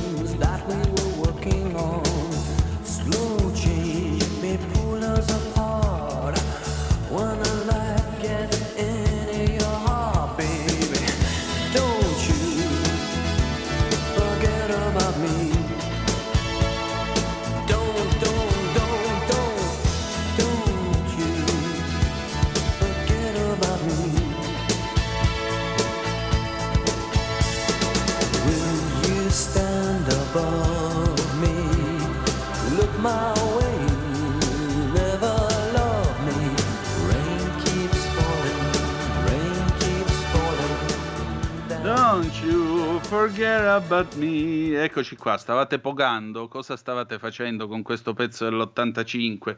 Che meraviglia! Qua mettiamo musica tra gli anni 60 e i 2000, anche perché dopo mi pare che ci sia stato abbondantemente il vuoto, detto tra noi. 0266203529, abbiamo ancora due minuti, due per prendere una telefonata se volete essere dei nostri, oppure 346 642 7756 se volete mandare una zappa. Alle 9.35 avremo qui Parlamento con Riccardo Molinari, alle 10 Consuelo Locati perché c'è una storia, insomma, che lei sta seguendo che riguarda una signora anziana eh, che vive in una RSA e insomma sembra che i figli non la seguano molto. E poi, e poi, ebbene sì, oggi c'è la Dannatona, la Maratona Danna. Alle 15 io avrò il piacere di essere la spalla, niente po' di meno che di Laura Ravetto per l'altra metà della radio. Abbiamo anche preparato una sorpresa per lei, ma di questo scopriremo alle ore 15 che cosa verrà fuori. Eh, Enrico da Parma, caro Antonino, Don't You Forget About Me è nella colonna sonora di Breakfast Club, film icona degli anni Ottanta. Grazie, no, grazie a te e grazie a tutti voi che ogni giorno, insomma, eh, apprezzate qua le acrobazie che cerchiamo di fare per dare informazione per cercare di raccontare l'Italia dal nostro punto di vista, che è la cosa più importante. Una radio così ci vuole, non fosse altro che la nostra radio ci permette di eh, esprimere un punto di vista alternativo a quello che altrimenti non trovereste. Allora, eh, l'orologio mi ha raggiunto, per cui adesso abbiamo la piccola città con Carla De Bernardi. È un intervento un po' più lungo del solito, però con quello arriviamo dritti dritti alle 9.30, poi ci sarà la pausa e ci ritroviamo col filo diretto. Buona visione e buon ascolto. Avete ascoltato la rassegna stampa.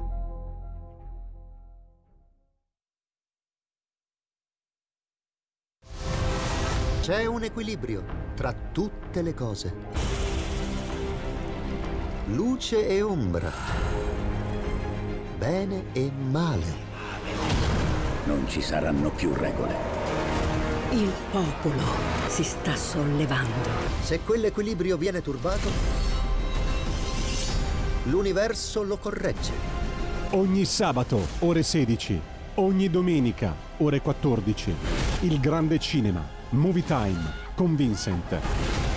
Il mondo ha di nuovo bisogno di te, della tua magia. L'intrattenimento, l'azione, l'avventura. Movie Time, la magia del cinema. Dentro l'ignoto. Quella è la destinazione. Radio Libertà, vi aspettiamo. Direi che siamo alla resa dei conti.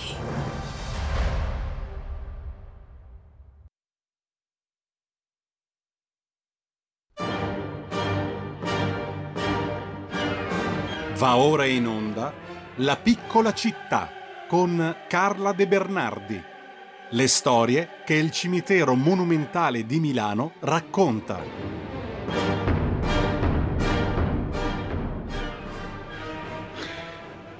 Ed eccoci qua per questa puntata di La piccola città con la nostra Carla De Bernardi, che saluto, ben trovata. Ben trovata, ben sudata. E che vuoi fare? Le sudate carte e anche il sudato microfono della radio, Esatto. che vuoi fare? Esattamente. Oggi, senti, se- è una trasmissione in cui un po' recitiamo a soggetto, però è una trasmissione anche a carattere sportivo, o mi sbaglio? Esattamente. Perché oggi noi parliamo di piloti, parliamo anche di sportivi più in generale che riposano al cimitero monumentale, parliamo anche di un raduno di sette Ferrari al cimitero, che non è un film macabro, ma è invece un omaggio appunto ai campioni del volante, anche perché al cimitero monumentale riposano Ascari padre, eh, Ascari padre e Ascari figlio. Ma eh, eh, scusate, Ascari, non Ascari, perdonate. Eh, volevo dire una cosa, mh, però c'è un pilota in particolare che molti non ricordano, ma che ebbe un esordio drammatico nel, 1960 eh, nel 1955 che riposa in quel del Monumentale. Chi è? Esattamente. Allora si chiama Mario Alborghetti e Mario Alborghetti era un ragazzo di buona famiglia che ehm, correva su una, mi pare di ricordare una Maserati. Allora, no, voglio dire prima una cosa, guarda, Sì. ne approfitto per fare un- uno spot pubblicitario, Vai. nel senso che ehm, questa storia di Alborghetti e anche degli Ascari, che adesso racconteremo, e anche di altri sportivi, sono tutte in un libro che casualmente ha lo stesso, un titolo simile a quello su Milano ed è da lì che quello su Milano prende spunto, perché è Guida al cimitero monumentale per curiosi e ficcanaso dove io ho raccontato delle storie appunto di personaggi, magari famosi come gli Ascari, ma anche meno famosi come Alborghetti, proprio andando a cercare le vite di queste persone che, ehm, che ne- ricordano solo i loro cari in verità, e invece sono persone che hanno avuto anche delle, eh, delle avventure interessanti, tipo questo Alborghetti che muore sul circuito di Po. Cosa succede quel giorno? Succede che eh, proprio la Ascari ehm, ha un guasto ai freni della sua lancia. Aspetta che intanto ti dico che è successo il 21 novembre 2015 che abbiamo portato le Ferrari al, al Monumentale, creando un grande trambusto, ti dirò, ovviamente, perché eh, nessuno aveva mai visto sette Ferrari schierate davanti al Monumentale. Eh. E, quel giorno eh, il pilota Ascari si ritira per un guasto alla sua lancia e ehm, Alborghetti eh, ha un incidente ed è il motivo per cui quella gara, che essendosi ritirato Ascari non avrebbe avuto eh, grande motivo di essere ricordata nel- nella storia, viene invece ehm, eh, considerata una data ehm, interessa- interessante, diciamo importante, perché muore appunto un giovane pilota E, e queste sono sempre delle cose eh, tristi, no? Quando, poi un tempo io mi ricordo quando ero giovane che seguivo un po' le, le- le gare e non c'erano le- gli strumenti di sicurezza che ci sono oggi e quindi questi piloti erano un pochino, secondo me, sempre in, in pericolo. Non so se sei d'accordo su questo. Sì, sono ampiamente d'accordo con te. E quindi il povero Alborghetti, vabbè, perde il casco, va, va a sbattere contro le balle di fieno e contro le tribune, fa anche dei feriti, ci sono anche dei feriti, e, e lui muore, povero, povero Mario. E stiamo parlando, appunto, come hai detto tu, del 1955 e ehm, quello stesso giorno eh, sul circuito di Imola perde la vita anche un, eh, un motociclista e anche lui, che era un rodesiano, adesso non mi ricordo il nome, ma adesso te lo dico perché l'ho trovato, Ray Ham, il rodesiano, anche lui perde il casco e anche lui muore quel giorno. Quindi un campione di automobilismo a Po e il rodesiano Ray Ham a Imola, entrambi perdono il casco e poverini perdono la vita. Allora, quel giorno, l'11 aprile 55, abbiamo detto che il povero Alborghetti esce di strada, va contro le balle di, di- di fieno, muore e ehm, quindi questa, questa gara che viene vinta da un francese che si chiama Jean Berat su Maserati diventa una delle date storiche della, della Formula 1. Ehm, e vabbè, il povero Alborghetti ha un- una tomba molto carina, deliziosa, che forse nelle foto eh, vedrete, perché c'è un cane che è evidentemente il suo cane, perché è un tipo di cane da caccia, direi, in marmo bianco, che è accovacciato sulla sua tomba con uno sguardo tristissimo, le orecchie basse, come se stesse aspettando il ritorno del suo padrone, ma come se sapesse che il suo padrone non tornerà. Infatti Mario non torna.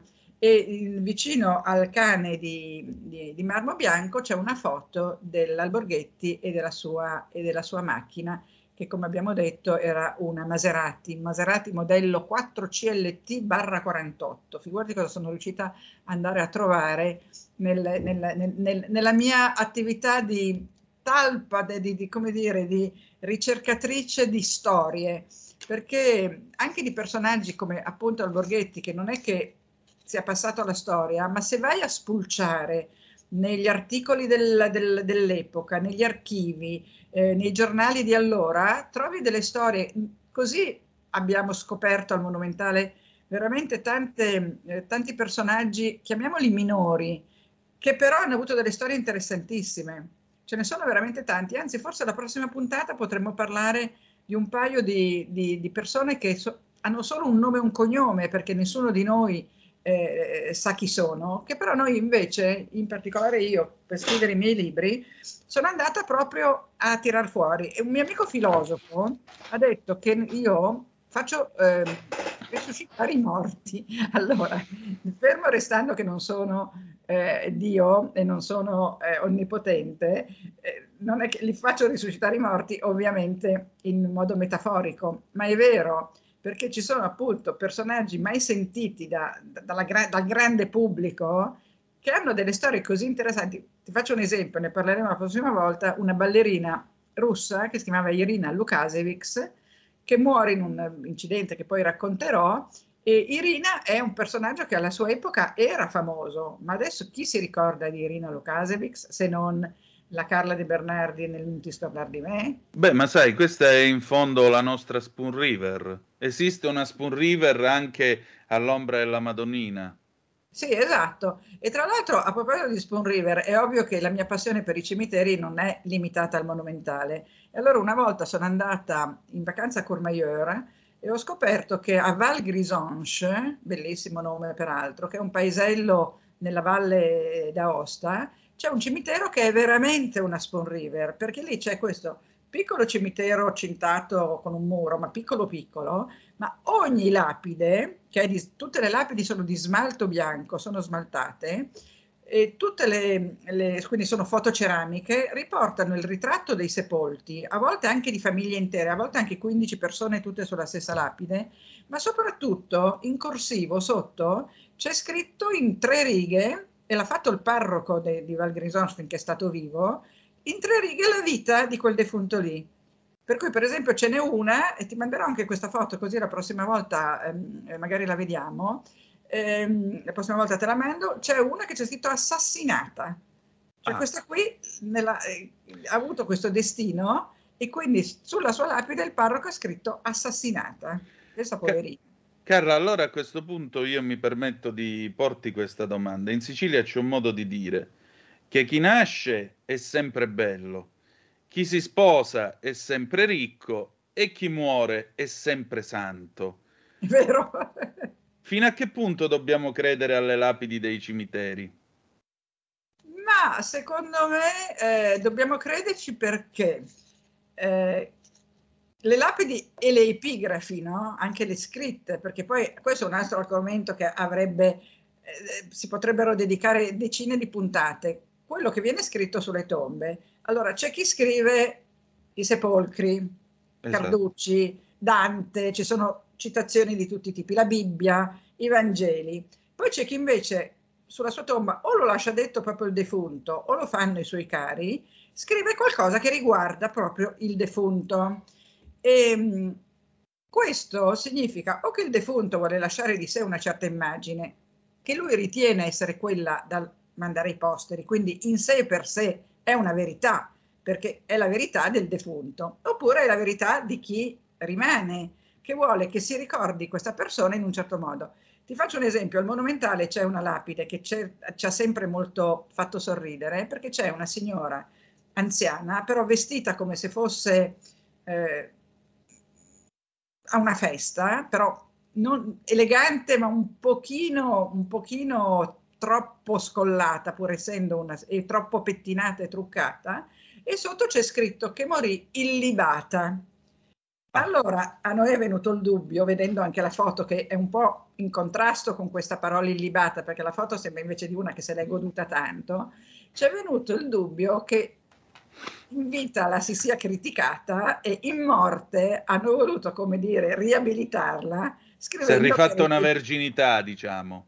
Esatto, per cui nella- nell'epigrafe c'è scritto non solo che è illibata, ma anche che ha lasciato tutti i suoi averi in beneficenza.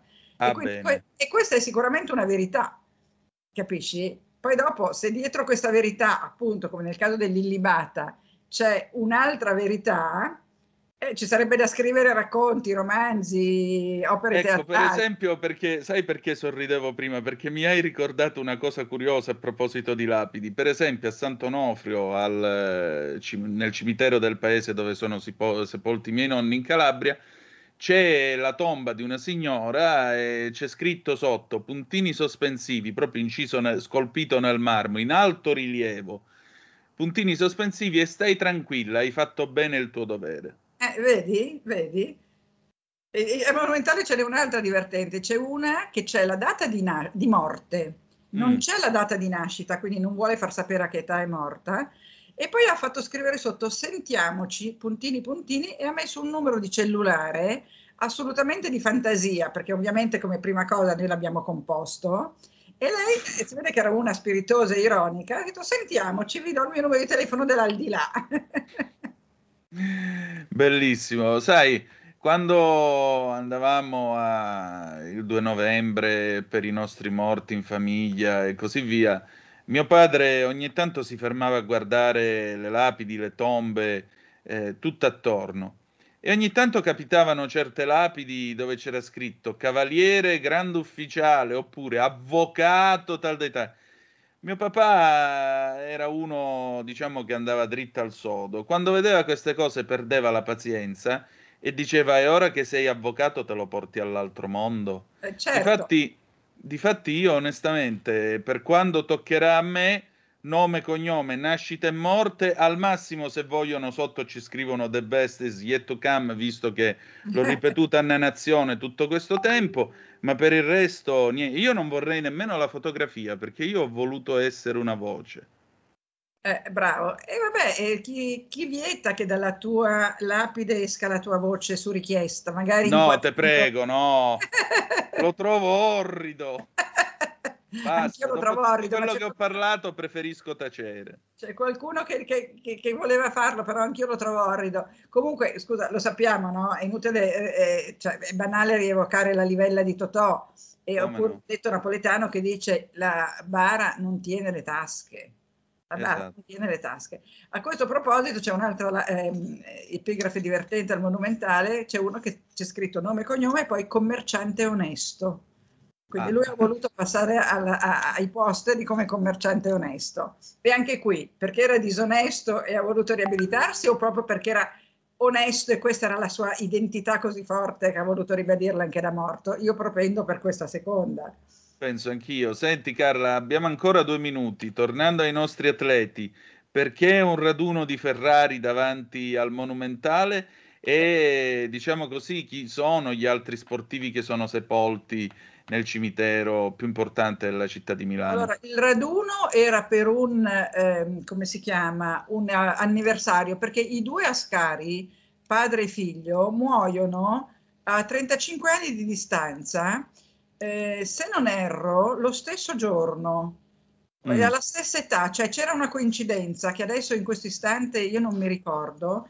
Eh, fai conto che era il 2015 quando l'abbiamo fatto e quindi sono passati sette anni. Faccio un po' fatica a ricordare quan- cosa, cosa- cosa stavamo festeggiando, ma la cosa interessante è che è venuta Patrizia Ascari, che è la figlia del... Allora, gli Ascari erano due, Antonio e Mario, giusto? Alberto. Al- Alberto e Mario. Eh, no, Alberto e Antonio, mi sa, sì. Alber- ah, Alberto e Antonio, bravissimo. Eh, uno era il padre e l'altro era il figlio. Sì. Eh, la, la moglie del figlio, che si chiama Patrizia, che ha sposato peraltro un pittore eh, italiano contemporaneo molto bravo, Patrizia quel giorno è venuta al eh, Monumentale perché c'era questo anniversario della morte del, del- del papà e del nonno. Adesso, se, se guardiamo la data che ti ho detto, novembre eh, 2015, risalendo indietro alle vite dei due piloti, riusciamo a scoprire eh, se è il giorno della loro morte o, eh, o- o che cosa è successo. Mi ricordo che era sicuramente un anniversario importante e per quello avevamo deciso di fare questo, eh, questo raduno, sì, perché è stato proprio un raduno, perché poi sono arrivate queste macchine, sono arrivate da, da tutta la Lombardia insieme al eh, club Ferrari del, eh, Amici dell'Autodromo e del Parco di Monza. Avevano organizzato questo raduno e ehm, il MAMS Alberto Ascari è morto il 26 maggio del 55. 55, vedi, quindi 2015 mi 60 torna e, e quando è che è morto eh, l'altro? E invece suo padre Antonio è morto il 26 di luglio però del 25. Ecco, vedi, 25, 55, 2015. E, Esatto. e questa sequenza qui che avevamo voluto ricordare. E Patrizia era venuta apposta da- da- dalla Versilia perché lei ormai abita in Versilia. Ecco, gli altri sportivi ce ne sono di interessanti. Per esempio c'è il sollevatore di pesi Giuseppe Merlino Merlin, che ha vinto tutto il vincibile e che poi ha fatto anche il modello, era talmente bello anatomicamente che ha fatto anche il modello per delle sculture proprio del monumentale. Quindi al monumentale non solo lui è sepolto, ma è anche sdraiato nudo su un paio di tombe. Poi abbiamo Duilio Loi, eh, Antonio Maspes, Giu- eh, Giuseppe Meazza, ehm, che ti posso dire? Pipinè, come lo chiamava Gianni Brera. Pipinè chiamava? Meazza. Ecco, eh, abbiamo poi eh, Pettenella, che è un campione sempre di ciclismo, Kilpin, che fondò il Milan, quindi eh, che giocava a calcio anche lui, era un calciatore anche lui, ma soprattutto fondò il Milan e poi dal Milan nacque, da una cosa del Milan nacque l'Inter. E poi abbiamo dei giornalisti sportivi, abbiamo Palumbo, abbiamo Cannavò al Monumentale, quindi vedi che la, la- la- la Milano sportiva è coperta sia dal punto di vista giornalistico che dal punto di vista dei campioni. Poi ce ne sono sicuramente altri che non ho ancora trovato e che man mano che saltano fuori eh, inserirò appunto nelle mie storie. Comunque questi diciamo che sono un po' i più importanti. Giulio Loi, per esempio, io ho conosciuto la figlia, a parte che sappiamo tutti che ha avuto la vita devastata dal figlio che è stato un terrorista, no? perché ha partecipato alla strage di, di via Belotti, ha ucciso l'agente Marino, se non mi ricordo male. Ma la figlia di eh, Loi, Bonaria, che conosco perché aveva una gioielleria sotto la casa dove abitavo io in via Solferino, c'era ancora questa gioielleria. Bonaria mi ha raccontato che quando Duilio Loi andava a fare il- i suoi incontri, proibiva alla moglie e ai figli di guardare l'incontro. e loro invece lo guardavano. E allora Come dice che Ferrari ogni che non, guarda- che non seguiva le corse delle sue auto. Ecco, esatto. Allora però sembra, mi raccontava Bonaria, che mentre pugilava, mentre combatteva, ogni tanto faceva l'occhiolino, perché sapeva benissimo che la moglie e i figli non rispettavano il suo ordine di non guardarlo. Allora ogni tanto, per fargli vedere che aveva capito che tanto loro erano lì, gli faceva l'occhiolino mentre combatteva. E con questo occhiolino allora noi ci salutiamo qua, Carla. Io ti voglio ringraziare del tuo tempo perché l'orologio purtroppo ci ha anche raggiunti, ma noi ci ritroviamo lunedì prossimo allora, d'accordo? Lunedì prossimo sicuramente e parleremo di questi due o tre personaggi che, sconosciuti che però hanno storie molto molto intense. Grazie ancora. Grazie a te, grazie agli ascoltatori, buon, eh, buon eh, lunedì a tutti e buona settimana. Grazie. Avete ascoltato La piccola città.